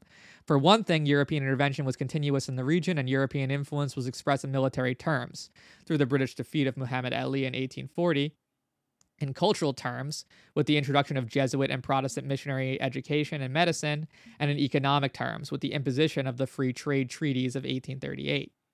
For another, local notables and commoners in Jebel Duruz and the surrounding region seized the initiative between 1840 and 1860 in interpreting the Tanzimat, and did so with the knowledge that European powers played a vital role in their own political, material, and cultural future.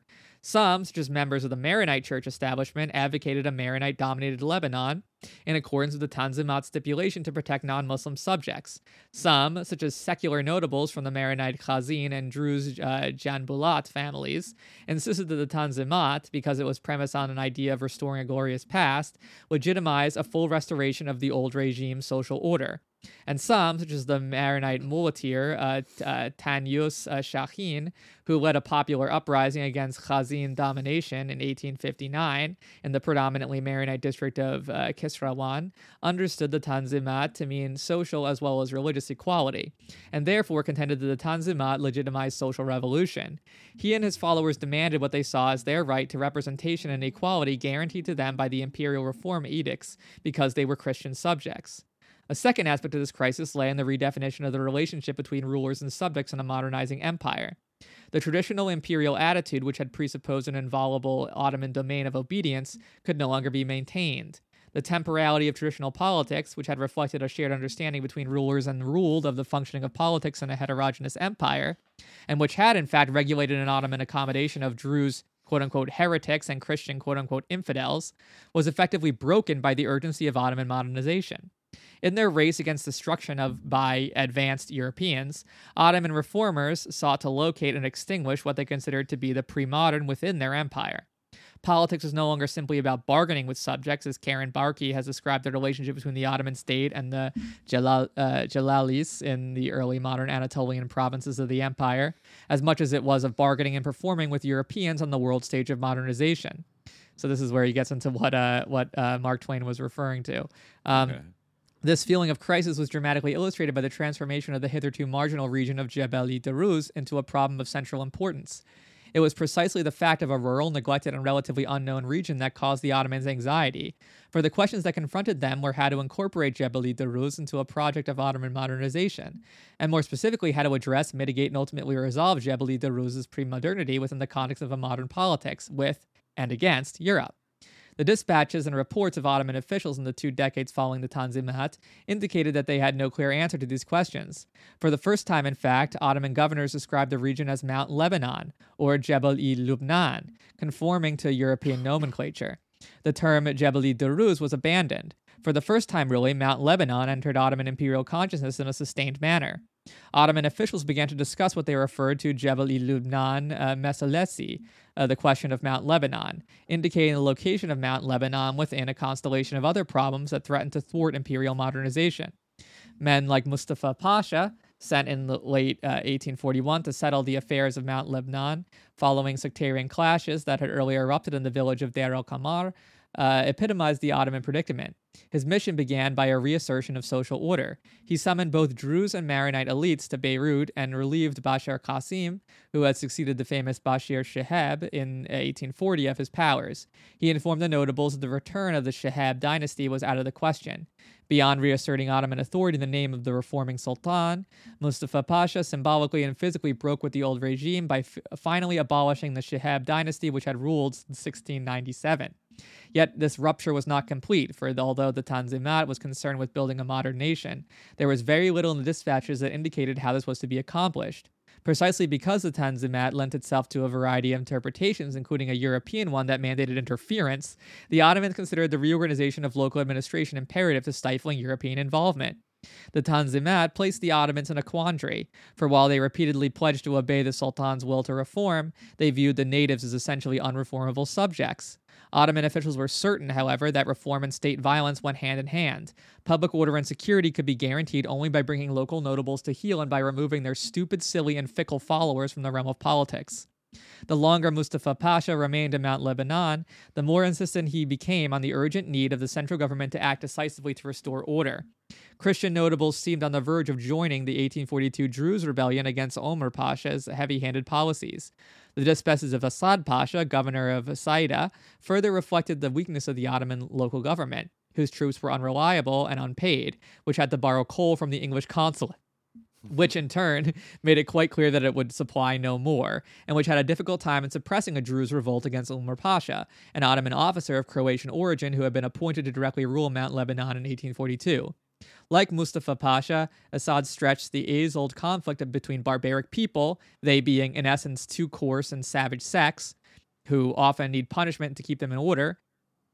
Ottoman concern reached a climax when Shahin's calls for Christian social liberation spread to Druze dominated regions of Mount Lebanon and helped spark sectarian clashes between the Druze and Maronite communities, which in turn led to the infamous War of 1860, in which thousands of Christians were massacred by the Druze in June it was interesting to me actually, you know, reading Mark Twain and also looking up how this was covered in the American press at the time because it was curious to me that uh, they understood the Druze were Muslims. Muslims, yeah, Yeah. exactly. Like these Although- crazy Muslims, yeah.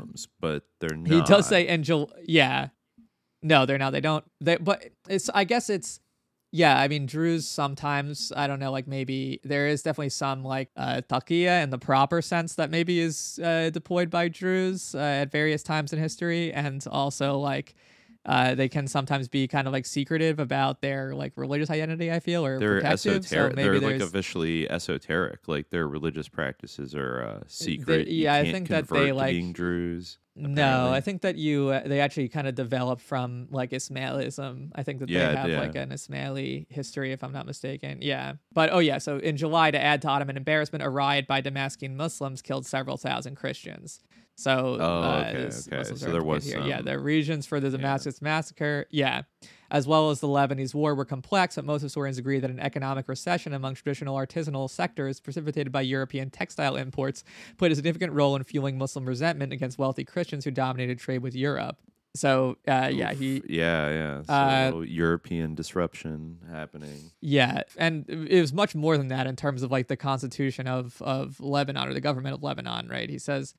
What interests us here are not the details of these sectarian episodes, but how Ottoman reformers took advantage of the restoration of order in Mount Lebanon and Damascus to construct their vision of an Ottoman modernity in contrast to an alleged local premodernity.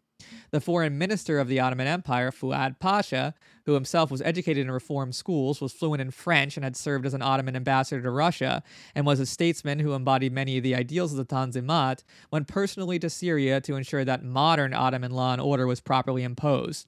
His immediate objective, however, was to stem European influence, for in the aftermath of the massacres, the French had sent an army to Syria to quote unquote aid the Ottomans reestablish peace. From the outset of his mission, before he had actually completed any investigations, Fuad Pasha alleged that the violence in Mount Lebanon was a reflection of a quote age old tribal struggle, whereas the outburst in Damascus was the work of unthinking and ignorant Muslims. In report after report, Fuad Pasha contrasted the punishment inflicted by his modern army, whose outfits and organization reflected the new face of the empire, with the supposed tribal savagery of local inhabitants. Tanyush Shahin was condemned as a brigand, and the uh, Kisrawan revolt was suppressed. In Damascus, because of the scale of violence and because of the city's symbolic importance to an Ottoman reconception of their Islamic heritage, scores of quote unquote ignorant, or jahil, I imagine is what the term thing is, Muslims who allegedly took part in the riots were arrested. They were executed after hasty trials because they had violated the precepts of the Sharia and the will of the Sultan, both of which Fuad Pasha maintained upheld the equality of Muslims and non Muslim subjects. He concluded that Ottoman culpability was limited to a neglect of duty at the local level, which resulted in a stain on the honor of a modernizing state. The point here is to understand the implications of Fuad Pasha's convictions rather than their veracity. The descriptions of the conflicts as, as age old in the case of Mount Lebanon, or the work of ignorant rioters in the case of Damascus, conveniently located sectarianism in a pre modern world dominated by fanaticism, ignorance, and tribalism. The Ottoman punishment, following supposedly impartial investigations and sentences in accordance with reformed and allegedly unambiguous penal codes carried out by a Tanzimat army in the presence of European representatives, was by contrast understood by Fuad Pasha to be modern. Modernity, in other words, was a contest between reforming Ottomans and Europeans. Fuad Pasha was out to prove that the Ottoman Empire was just and tolerant and therefore could be modern. The local setting, be it the city of Damascus or Mount Lebanon, provided the stage upon which two interrelated spectacles could be simultaneously enacted. The first was a modern one which pitted Fuad Pasha and his reforming cohorts against their European rivals. It was a struggle in which a reformed army and officials valiantly tried to snatch the initiative from, and thereby defeat, the hubris of European Orientalism, represented by the French army and expressed in the reports of the various European commissioners. This struggle over modernity constituted and defined the second spectacle in which the Ottoman modern crushed the supposed local pre modern. That is to say, the spectacle of discipline and punishment that went on through 1861. For Fuad Pasha, the local inhabitants themselves were not modern. They did not make or move history as much as they were pawns or objects of a modern historical struggle that pitted, in Fuad Pasha's view, powerful yet scheming Europeans against beleaguered Ottoman reformers. Another implication was the nature of this modern stage and its impact on the traditional relationship between rulers and ruled in the Ottoman Empire. Although Fuad Pasha deployed the language of the old regime in his reports, such as brigandage and the Sharia, he was acutely aware of the world stage on which local order had to be restored because the sublime state never accepts that the slightest harm or aggression should befall any of the classes of imperial subjects who take shelter under its protection, decreed Fuad, and because the events that transpired were contrary to the principle of civilization current in the world and beyond the pale in every manner, the sublime state, in accordance with its duty to ensure justice, has decided to punish those involved in the events. The ideology of progress allowed Fuad Pasha to deploy the language of brigandage in the Sharia, thereby tapping into classical Ottoman ruling discourses to equate the modern Ottoman subject with the tolerant, obedient, and quietist subject. Fuad Pasha reminded his soldiers that although they were in Syria to bring peace and security to this area and punish the sins of the Ottoman subjects because of their cruel acts, they were also there to show everybody what the worth and value of a soldier is and let all our compatriots know our Padishah's justice. On one hand, therefore, the soldiers acted on behalf of their theoretical compatriots in Damascus and Mount Lebanon who lived, at least in the case of Mount Lebanon, in quote unquote a savage tribal landscape. The imperial soldiers constituted the vanguard of Ottoman modernity, rationality, and nationalism. They were to lead by example, for in addition to being commanded to obey the person of the Sultan, the soldiers and their Ottoman compatriots were exhorted to be loyal to an abstract Ottoman nation. They were meant to embody a concept of national allegiance, which, like loyalty to the House of Osman of the old regime, flowed up the social order from periphery to center. Fuad Pasha envisioned a modern, an Ottoman modernity, which included a modern subjecthood composed of fellow citizens or uh, vatandaslar, uh, shlar, who listened, followed, and obeyed rather than actively participated in the governance of the empire. Ottoman modernity introduced a linear progressive understanding of time, which created a temporal distance, a gap that separated modern Istanbul from tribal Mount Lebanon with a refined, within a refined imperial framework. The closure of this gap became the ostensible goal of Ottoman reform. The inhabitants of Mount Lebanon were not simply savage, for that was a fairly standard Ottoman description of rural mountainous areas even before the Tanzimat, but savage in the context of a race of progress against civilized Europe. Fuad Pasha believed that Lebanese savagery and tribalism held back Ottoman reformers in their quest for the holy grail of modernity. In other words, the Ottoman Empire was waging a war of modernization on two fronts. It was desperately trying to close the metaphorical gap between itself and the European states, which continued to intervene in the affairs of the empire, while it also imagined an ever widening gap that separated its center from its periphery. The closer the Ottoman reformers edged toward modern Europe, the more they drew back aghast at the horror of what they perceived to be their pre modern subjects. Their own sense of modernity depended not only on their reforms and their emulation of Europe, but also on an increasingly clear representation of their subjects' backwardness and stagnation. Um, one more Hmm. important point here, you know, he talks a little bit about, you know, their uh, antiquarian uh, adventures, kind of like, you know, uh, their sort of a civilizing mission or Ottoman, the Ottoman man's burden uh, Uh-huh. that they kind of constructed for themselves. kind of casting themselves in a in a European mold. But a key point I think that he mentions toward the end here, I thought it was in this article. Maybe I was thinking of a, a different one where, he, uh, uh, as I mentioned before, that like the whole sort of scheme for the sort of Druze and Maronite uh, rule of Lebanon. Oh, I guess it's it's here. Okay, here we go. So this is talking about uh, Hamdi Bey writing about the costumes of people in the Ottoman Empire. Uh, Hamdi Bey made it abundantly clear that his ethnographic survey, just like his later archaeological expeditions, both proved and justified an Ottoman mission to civilize quaint but backwards and often savage peripheries. For example, Hamdi Bey prefaced his discussion of what he understood to be native dress in Syria, stating, Great historical memories are in abundance in these rich countries, conquered in turn by the Phoenicians, the Hebrews, the Greeks, and the Romans, where the Koran and the Bible, two books of peace, fraternity, and tolerance, have long served as a pretext for crusaders coming from all over the Occident and for Arabs who founded Islam to tear each other apart. This continued up until the Ottoman conquest contained by force these fanatical hatreds, which on occasion would reawaken.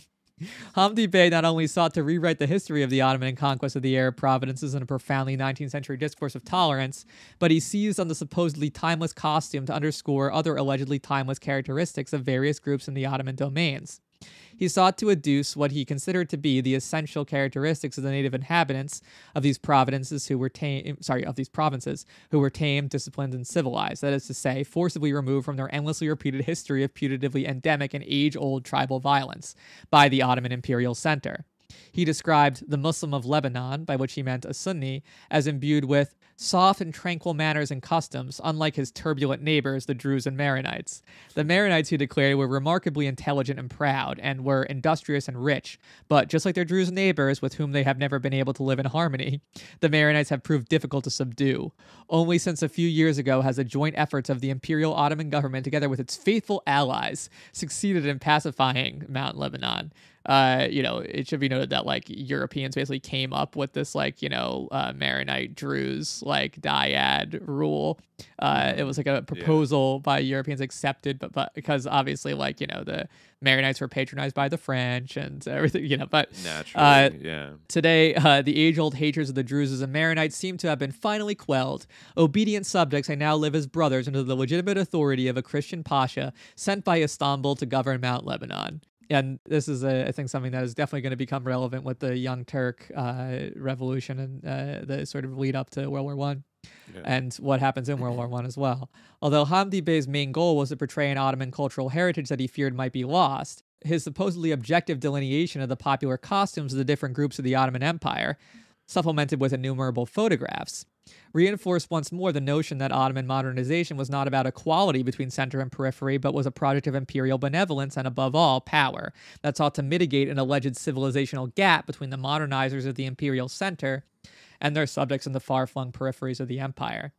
As the Hamidian state continued to battle Western imperialism, and as the Balkan provinces continued to be whittled away in the 19th century, the civilizing Ottoman gaze over a number of different groups and classes Anatolian, Kurd, Armenian, Serb, Damascene Muslim, Arab, Maronite, Druze, Jew, Sheikh, merchant, peasant, and urban elite. It was increasingly complicated, indeed redefined, as a desire of the modernizing quote unquote Turkish nation to aid and civilize a backwards quote unquote Arab nation, as well as the Armenians and Kurds. With the rise of the Committee of Union and Progress, the CUP, came an increasingly explicit racial articulation of modernization that pitted the Turkish race as the most natural and able leaders of the modern empire. Race thinking in the late Ottoman Empire was not, of course, the preserve of the imperial center. However, it is important to note that as Ottoman modernization diminished quote unquote traditional religious differences that had legitimated Ottoman rule in its classical age, it also introduced a discourse of rational and supposedly scientific race thinking to justify the domination of the largely Turkish speaking Ottoman center over the Arabic speaking peripheries of the empire in its modern age. It is not surprising then that the memoirs of Halide Edip, a woman who was at the forefront of an Ottoman Turkish civilizing mission to educate the women of the Arab provinces during the First World War, reveal a very clear notion of the responsibilities incumbent upon the advanced Turkish nation. Edip claimed that the Ottoman Turks created an Ottoman citizenship.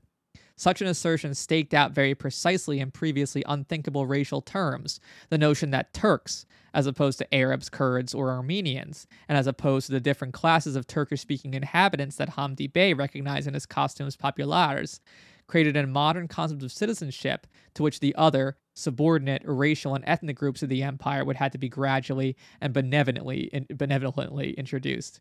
Turkey, she wrote, must help the Arabs develop a national spirit and personality, teach them to love their own national culture more than any foreign one, by which she meant French.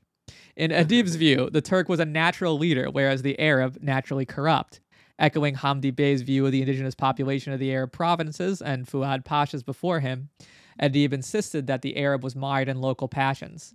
When she visited Jerusalem, she noted that there was a hot and unwholesome atmosphere mixed with religion, passion, verging on hysteria. The Turk alone had a calm, impartial, and quiet look.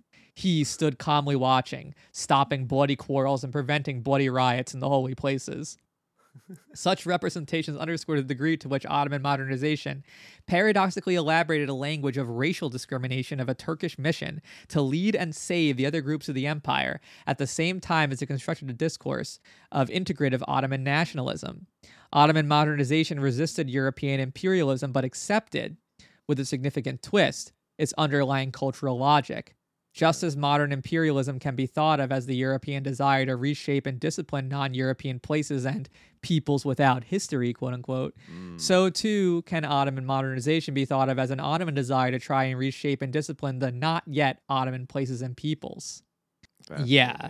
Yeah, and that's the dark of, side of catching up with Europe is adopting yeah. those underlying principles of this racial hierarchy thing. Oh, that that could be useful, I guess, well, yeah, there, once uh... you that's like kind of yeah, exactly. That's the sort of uh other it's the flip side of the idea of well, you know, all these European powers are insisting that like, you know, the religious minorities don't have equality. But like if you go and look at these European empires, like they might have, you know, this sort of Westphalian framework where there isn't like, you know, a formal religious discrimination or there's like a secularity, right? But mm-hmm. they certainly have like a hierarchy that makes their imperial system possible. Yeah, right? like Indians aren't equal with British people. Yeah, exactly. Yeah, like economically, it's sort of like you need that as a legal justification in order to make the whole enterprise, uh, quote unquote, profitable or you know hyper expropriative. I guess you could say.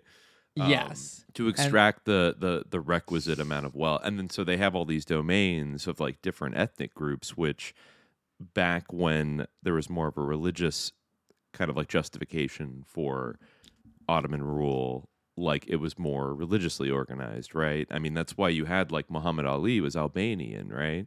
Yeah. And then this next Pasha was I I presume a Croatian was he a Croatian Catholic who was like working for the Ottomans? I don't know who the Pasha of Lebanon that they were referring to uh, was. He was Croatian, and that oh, like yeah. he was selected for because he was Christian to like deal with the Maronites. Um, oh yeah, I say. Uh, but yeah, Ottoman but of Croatian origin. Yeah, yeah, yeah, I remember. Yeah, okay. but then you know when they're trying to catch up to Europe and they're looking at Europe's model, even in the late 1800s, like it's easy to forget how much like additional colonial you know capture was going on like like the the Berlin conference was what like 1888 you know mm-hmm. like Germany started to get into the colonial game properly like relatively late and were they were trying to catch up to like England and France and then the Ottomans were looking at their own domain which is like still pretty fairly vast but yeah you know, now it perhaps was more convenient to sort of, yeah, center the Turkish ethnic identity over the subjects in the periphery and say, well, like you need, like we need to do like an Ottoman's man, Ottoman man's burden to kind yeah. of, uh, I guess, try to kind of try to like psyop everybody that like we are actually like the modernizers, like we're the calm, rational, you know, advanced civilization that can keep all the kids from fighting with each other and uh, have this very paternalistic like oversight over everything, which I guess ultimately yeah. didn't really pan out and save them as an empire, but yeah, this is like part of like what, and it actually like definitely I think was a factor in things like the Armenian genocide and also like other atrocities that happened like amidst like World War One and and that that later or you know early period of the 20th century, but later period from what we're talking about now. That's kind of like the flip side, yeah, as I was saying, of this whole thing of like uh, equality, which is like, you know, a good principle, and was like inspiring to a lot of people like who live in the Ottoman Empire, right? Which I think is worth talking about, touching on what we were kind of talking about when we started recording the potential of like a like Jewish identity like within the Ottoman Empire that had like a lot of traction at the time in opposition to to Zionism like in Palestine. But yeah, yeah. yeah, that ended up also giving rise to this racial thinking as well and having a lot of like unconsidered potentialities right? Like it's obviously like the sort of inclusion of you know non muslims or everybody you know the idea of citizenship right? Changing this from being subjects to like uh you know having citizenship in the quote unquote modern mold right? Like that seems like you know uh, a reasonable principle right? You know egalitarian. But the way that it practically panned out it didn't like ensure uh, equality right? A lot of people felt even minorities who did have like western support or substantial western support in the, uh, the ottoman empire like felt that they you know it wasn't fully realized in the way that they hoped. You know some of them with good reason especially later on but the Armenians for sure. yeah the armenians think, definitely uh, for sure. Yeah and but also like the the you know as we talked about last time like the uh, majority in places like palestine the arab majority or often like you know as kind of was hinted at in that article like they were very much like thrown under the bus because they were like the ones holding back the the turks right and no one and everyone just wanted them to get pushed aside basically Yeah, yeah. The first of many unfortunate positions uh, native inhabitants of Palestine would be sort of put in like between a geopolitical rock and a hard place, and like viewed by by other powerful people in the region as like an obstacle of some kind, you know. And I think that continues to this day, unfortunately. But yeah well, it might be good to talk about the years leading up to the Young Turk Revolution, but you know, before before we leave Mark Twain completely, oh yeah okay the the end of this uh, essay uh, Uh-huh. is like an absolute banger, and I mean, it sort of has a this this is a little more of a a vibes based tangent, but I think it's very interesting talking Uh-huh. about you know the crafting of like you know American consciousness towards the region, and also the uh, perfidious uh, weaponization of irony. Um, okay as uh yeah so and this is this is an event i guess that became relatively famous where on this trip to the holy land you know that he describes in his book he visits the uh, purported grave of adam Mhm. um and so they write that twain deepens this secular designation when he comes to the tomb of adam to offer the comic epiphany of his tour to the shrine Adam's grave, located conveniently alongside the tomb of the second Adam in the Church of the Holy Sepulchre, would present itself as the height of inauthentic, quote, pious frauds to the skeptical Protestant, making the site perfect for discursive transformation. The tomb of Adam, Twain exclaims, and this excerpt needs to be performed with the exaggerated bombastic style of 19th century speechifying. So I'll try. How touching it was, here in a land of strangers, far hmm. away from home and friends and all who cared for me, thus to discover the grave of a blood relation. True, a distant one, but still a relation. The unerring instinct of nature thrilled its recognition. The fountain of my filial affection was stirred to its profoundest depths, and I gave way to tumultuous emotion. The hmm. mock lament careens from one parodic or burlesque performance to another. Self pity, sentimentality, bromide, quote, funerary flapdoodle, hitting upon a series of major chords of, or- of oratorical bombast of the time, its effect readily going beyond mere Protestant scoffing at Catholic and Orthodox impostures. One critic a few years later hailed the passage as the height of, quote, serio comic weeping and wailing, and as an example of the humorous sublime and the eulogy over Adam's grave became one of the most celebrated passages in the book. Laughter could mock American sentimentality, the type of sentimentality that pervaded Holy Land books, including William C. Prime's Tent Life in the Holy Land, which Twain specifically parodied. But, as the critic Louis Budd rightly points out, the passage's meaning, quote, lay in the daring burlesque of reverence itself, the satire of sanctity itself. First dirtbag. The passage was so Hmm. popular that years later, in 1902, a St. Louis newspaper could jokingly query, Who was Mark Twain? and answer, The man who visited Adam's tomb, the man who wept over the remains of his first parent, That beautiful act of filial devotion is known in every part of the globe, read by every traveler, translated into every language. Even the dusky savages of the most barbaric corners of the earth have heard of Mark Twain shedding tears at the tomb of Adam. by this time, the by this time the ancient monument is fairly mildewed with the grief of Mark Twain's imitators. Indeed, President Grant, upon visiting the Church of the Holy Sepulchre, participated in what had become a peculiarly American tourist practice. Grant was, at least in part, visiting the tomb of Adam because it was the place where Mark Twain wept. Twain enforced the historicizing secularist process, inscribing himself upon the shrine, and therefore transforming the sacred site into a modern tourist attraction. Through comic appropriation, values and identities, once exploded, can become cleared fields ready to be, quote, settled or occupied by new meanings.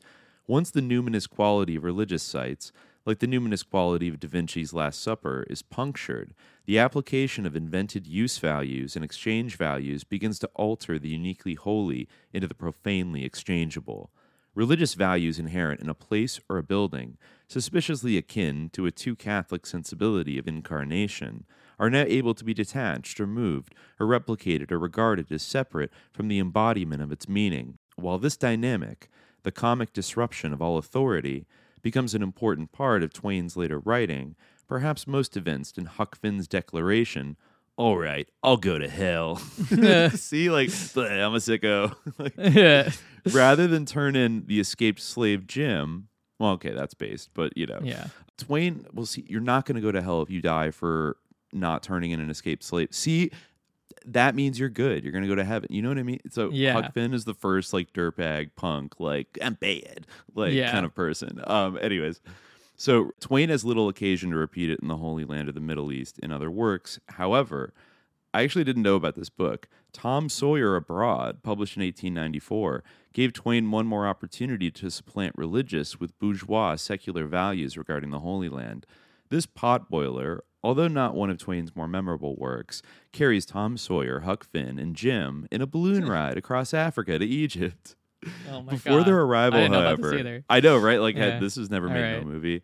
Uh, before their arrival, however, Tom attempts to recruit Huck and Jim to, to join a crusade in a characteristic uh, logomachy, logomachy, Yeah. logomachy, Yeah, like war of words, a war of word- words. war of words. Okay, wow. Yeah. A sort of brilliantly absurd Socratic dialogue. Quote, a crusade is a war to recover the Holy Land from the Paynim, uh, Tom asserts, against the Socratic questions of Huck and Jim. Why, the Holy Land, there ain't but one. Although we know, considering the dual Holy Land sensibility, how ironic that statement is.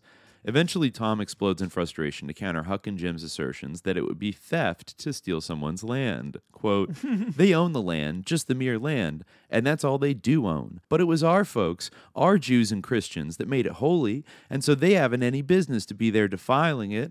It's a shame, and we ought not to stand it a minute. We ought to march against them and take it away from them. Tom ultimately quits arguing with people who, quote, try to reason out a thing that's pure theology by the laws that protect real estate. Oof. Okay. I mean, that's, that's Mm. All right. not wrong there. Okay. Uh, Uh, so, what Tom presents is the rationale for the quote, peaceful crusade, the particular movement of Europeans, and to a lesser degree Americans, whether or not they were sanctioned by their respective governments, to participate in the Eastern question through fervid Christian intervention and colonization in Palestine. Published at the dawn of Herzlian Zionism, the dialogue could also be seen as critiquing that latest form of, quote, recovering the land for, quote, our Jews and Christians. Here, the laws that protect real estate are those of bourgeois relations, the same, quote, laws that have, through a reverence, placed the tomb of Adam in the realm of the tourist site. One of Twain's favorite burlesque techniques was to take a high minded spiritual value, such as pure theology, and render it in terms of mundane commercial language. But as Tom asserts, and Twain satirizes, religious and national narratives can counter even property rights, just so long as a, quote, higher right, notably the needs of empire, is asserted. Twain's satire is directed more broadly than only the appropriation of Palestine. Rather, it targets all imperialist rationales, such as those that would soon lead the U.S. to expropriate the Philippines after its war with Spain. In The Innocents Abroad, Twain uses comic subversion to strip religion of its aura in favor of bourgeois tourist values. Decades later, in Tom Sawyer Abroad, he employs commonsensical bourgeois property rights to strip away the aura of the natural from the religious rationales of imperial ideology. The secular American encounter with the Holy Land entails other dynamics, blah blah blah. But I don't know. I, I'm kind of I'm reading this, but like I don't know if I agree with the conclusion. Um, Mhm. it entails other Yeah. dynamics, and and as the 20th century progressed, that would also include humanist secular support for colonization. But in Mark Twain, we see one strand of American cultural tradition: the transformative power of irreverence. See, the transformative al- power. Yeah. But I Yeah. was saying also like we see one strand of American cultural dominance, uh, the transformative power of irreverence or something. Because I mean, they kind of say, they kind of assert in this essay that the bit that he did, like pretend crying over the tomb of Adam, Yeah. became like this sensation, and it like def- it was like a ritual kind of a desecration of this Catholic like holy monument, and reduced it Mhm. to like the equivalent of place where you like go to like take TikToks like at which I guess you know you could read as like a critique or whatever but it's Mhm. weird that like everybody was like I guess it's one of those things where like you do a bit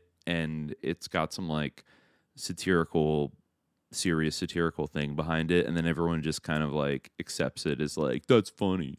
Like Yeah. and so everyone just wants to go to the tomb of Adam because they're like haha. I don't know. Um or it's the first time that Americans were like let's go to a like a sacred religious site and like laugh to like to laugh at it to be like Yeah. lol like it's it's interesting. It's a but Yeah, then he's like, like- that's a great yeah. thing and I'm, I'm like well let's call yeah it's kind of like let's do like a crusade like ironically. Yeah, like you know like wouldn't it be a great bit if we like colonize palestine? Like we don't actually believe in that stuff but it's like yeah that's the, that yeah that's what i'm seeing reading this mark twain like i get I'll, I'll i'll give him i guess like credit for like yeah i don't know his intent to like satirize according to this author uh that was their intent but you know at the same time like were they also subconsciously sort of doing the work doing the soft power work of Yeah. like as this person kind of lays out like you know, by making something like LOL, like eh, like these crazy people think that you know Jesus died in like a shrine,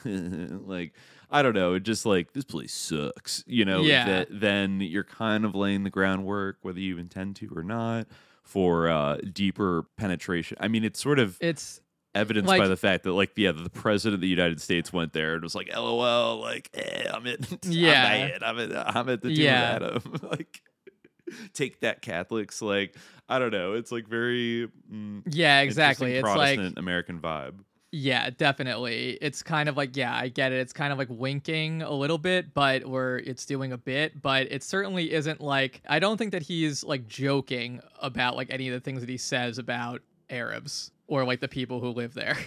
I don't think that that's a joke. I don't think he's like pretending to be racist. see that's the thing Yeah. where it's like yeah like it sounds like he's actually yeah, I know with- that you know he wrote like that anti-slavery book, Huck Finn, and everything, and but yeah, uh, I think that that is actually racist.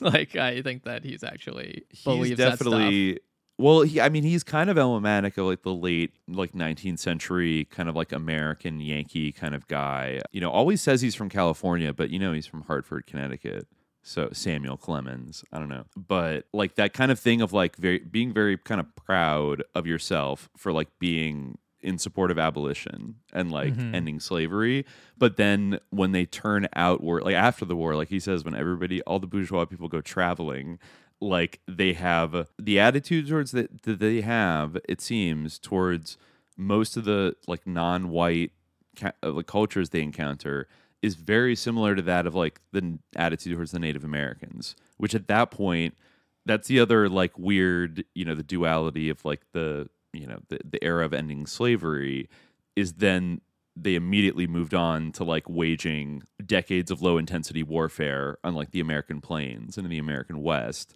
and Yeah. basically ethnically cleansed all of it, you know, and like stole all the land. So like that was also and then so I can see like I mean it's like he said he compared uh, like I know as a bit, but like he compared the Arabs to like Indians and like they just sit there like looking at you, you know, it's like Yeah. making nervous. I don't Like- think that like- that was a bit. I don't think that that was a bit. Like I think that yeah, like I don't think that the comparison itself was a bit. I think that there's like a little bit yeah, like there's a little bit of uh irony like in the attitude or like a joke in the attitude. And maybe like there's even a little bit of self-parody or like kind of like, you know, hanging a lampshade on it as they mm. say, but yeah, yeah. I yeah, it's kind of just like, oh, yeah, if I'm ironically racist, it's not racist. Like I don't actually mean it. Which I don't think it's true. I think that he did mean a lot, like most of that stuff. I think that he did actually mean that. Like, I think And that that's part of like the thing of like, oh, these great, all these travel books make a big deal out of this like glorious Holy Land, and it's a fucking shithole full of like freaks. and- I dropped Yeah, LSD at the Sea Yeah. of Galilee and it sucked. Like Yeah. something Yeah, like that. exactly. Yeah. Like- yeah, no, exactly. It's like yeah, but that is I mean, I guess that is a uh, a powerful American discursive uh, technique that Yeah, and I mean, I think Twain you do kind of see that attitude like today, where it's like that kind of like above it all thing of like, oh, these like religious freaks like fighting over like this holy land, you know, like whatever, like, but I believe in like realpolitik and I don't give a fuck, and like I only care about like what the superior race is or like whatever, you know, like it's just it's interesting, yeah, like he mocks like religion, and that comes through very clearly that like he doesn't take like at least the the modes of religiosity that he encounters like in uh the Ottoman Empire or like the Arab world very seriously. But he's pretty hostile to all of them. yeah, even though he, still does come off as being Christian, but he I don't think that yeah, but the race stuff, it's kind of like a similar thing to what we were just talking about where it's like okay, yeah, like you're mocking that, but what comes through as like your actual views are that he's almost like making fun of the religious mystique that's around these you know these people and saying like oh you know you think of these people as being like these religious characters and like you know these figures. You have this reverence for these these people because of like the old testament and stuff like that but they just suck. Like i you know they're pieces of shit. Like they don't have any special quality because they're connected to these places. Like yeah so it's just kind of like ultimately demeaning and ultimately like dehumanizing it's not He's doing the You, like- thing where I I feel like maybe he was having a go at a lot of like self righteous. Uh, he definitely was, right? Because he was parroting these other Yeah. Christian like travel books. He was like making fun of like the sort of evangelical, like sentimental American chuds, like the the normies, you know, back home, and desecrating the Holy Land while also being casually racist about all the people who live there. yeah Like, He's but do- all, but he's, he's doing that like South I'm an Park- atheist.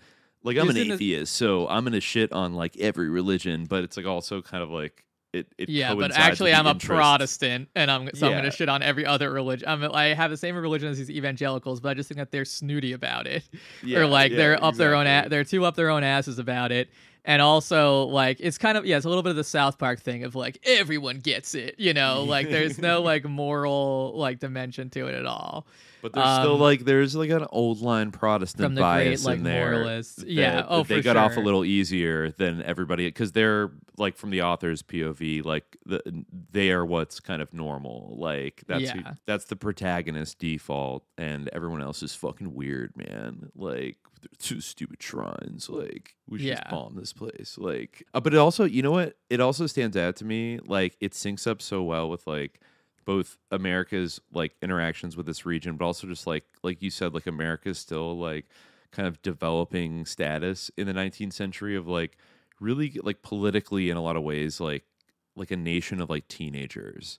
You know, Yeah. they're just like, what? Like Palestine, this sucks. Like, Yeah. you know, just like not really appreciating like a, a lot, like kind of very energetic, but like provincial and like kind of going out into the world for the first time, but uh, kind of being sheltered, but also being very confident that like they have bright ideas and are like, you know, want to and and just like changing and like, you know, anything that's old sucks. Like, Yeah, you know, exactly. for the most part. And because back then, I mean, there still were like you know monarchies and There kingdoms were a and lot, yeah. empires, and like America did, like with very few exceptions, like kind of stand out. most as, like, of the like empire like most of the world was like empires of like most of the like the nations were monarchies you know like most of them were empires at that time like Yeah, so this you is know truly the the age where you know a, a sort of a, a bourgeois liberal minded person could really feel like they were on the revolutionary edge of like just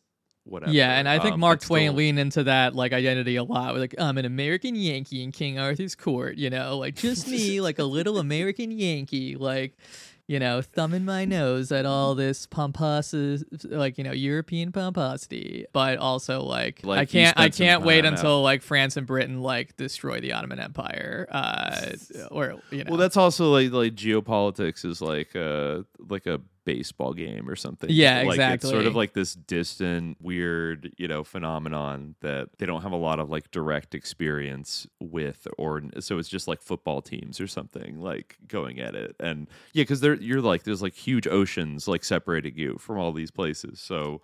Like they could blow themselves up and like whatever. I'll just go back to Yeah. California. Like Right. I mean, as I've said before, like I, I mean, I guess I would. I'm not hundred percent surprised, but like you know, I'm glad that like the dirt bag like contingent does seem to have like a little. I mean, it's funny like Matt Taibbi is not really talking about this and still like kind of going on about like the censorship of like the political right, but Interesting, eh, like I think that's like still like what he's like uh, harping on about like the Twitter files and shit like during this time. But you know, a lot of the like the sort of dirtbag like podcast contingent like does have like a, a conscience about like the issue of Palestine. Although you do see like some, you know, there definitely is the sentiment out there in its sort of unreconstructed form. You know, we mentioned before, expressed by some, you know, of like, who cares? Like, the Jews, like, just gonna kill them. Like, they don't matter. They're just savages. This is not Bronze Age, you know? yeah, and, yeah, yeah. I mean, that contingent is uh they've been uh fighting. But I feel like that's kind of baked into the attitude in a way too. Like they like allowed that possibility because that is a general attitude towards politics that they often have.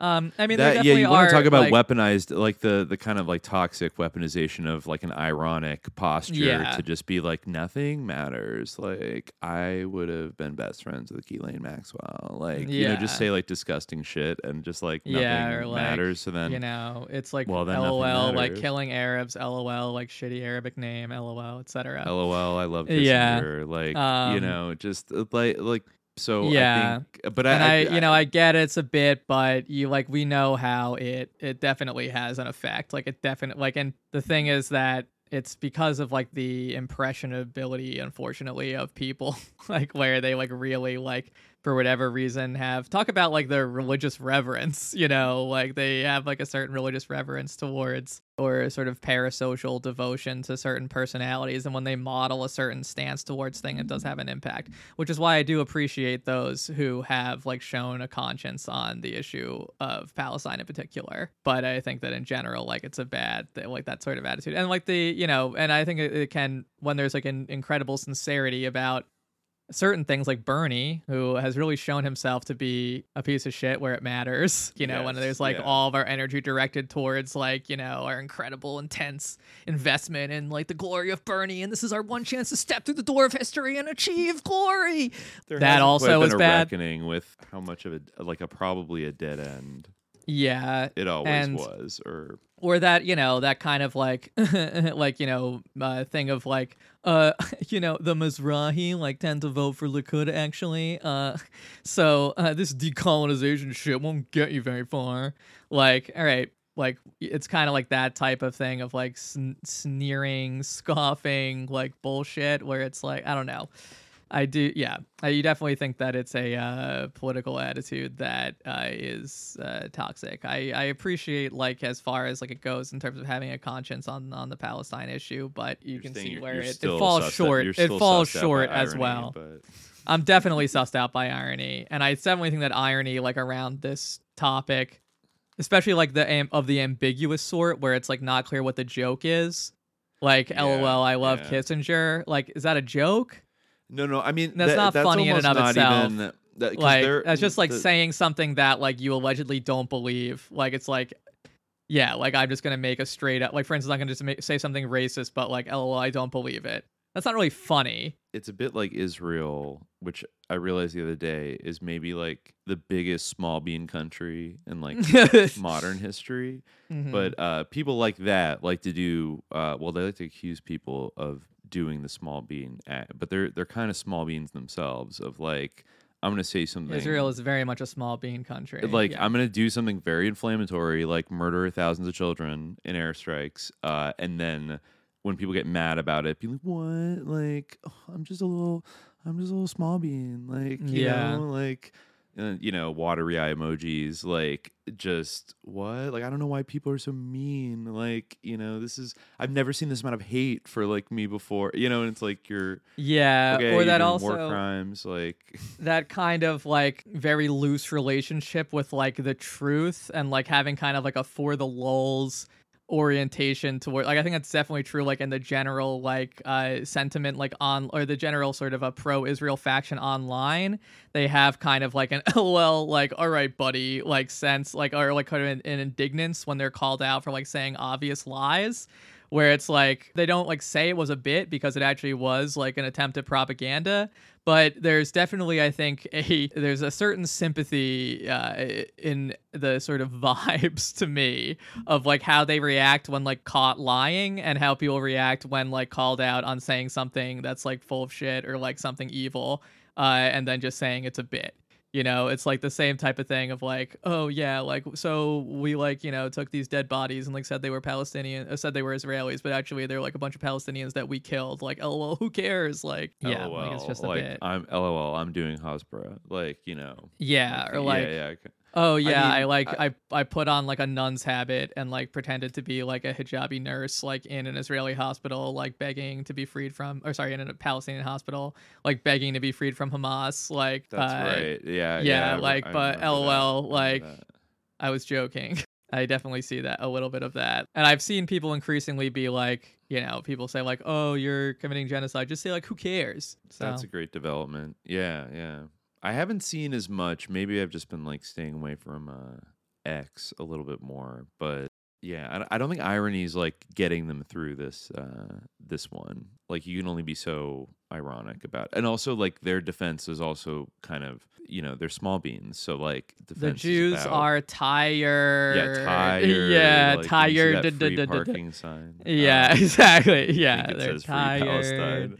Yeah, exactly. yeah. Like, oh, like, yeah. Sorry, I'm tired. So, like, I made up a bunch of lies. Like, I committed a genocide. Like, but on the other hand, like, I'm tired. Like, um, like you people have worms in your brains. Like, you're complaining I'm- about me I- committing a genocide. Yeah, I Um, mean, I'm seeing yeah. a lot of that, like attacking kind of like the college age, like protesters, and like kind of going after them on just kind of like, Yeah, oh, exactly. they're like blue haired Antifa people, like Yes. these dumb kids, like they don't know. Like watching, um, I've been checking in on a Bill Maher's show, and Oh like that has become like I just I, that's what I can't deal with. I would rather pro IDF like an zone. hour.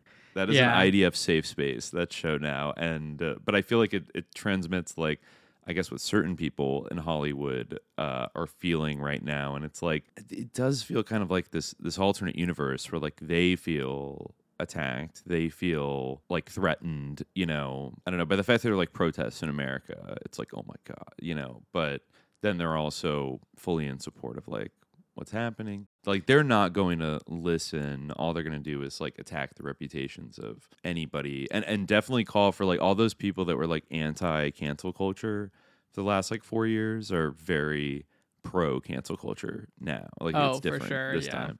I Um, mean, yeah, so- I think that some people definitely feel that way. Like, I think that, and I, I almost would put Bill Maher in this latter category because there definitely are some who like uh, do have that small bean mentality where like it is in some way sincere and they do feel like that they're under attack or whatever, and like this is like retaliatory.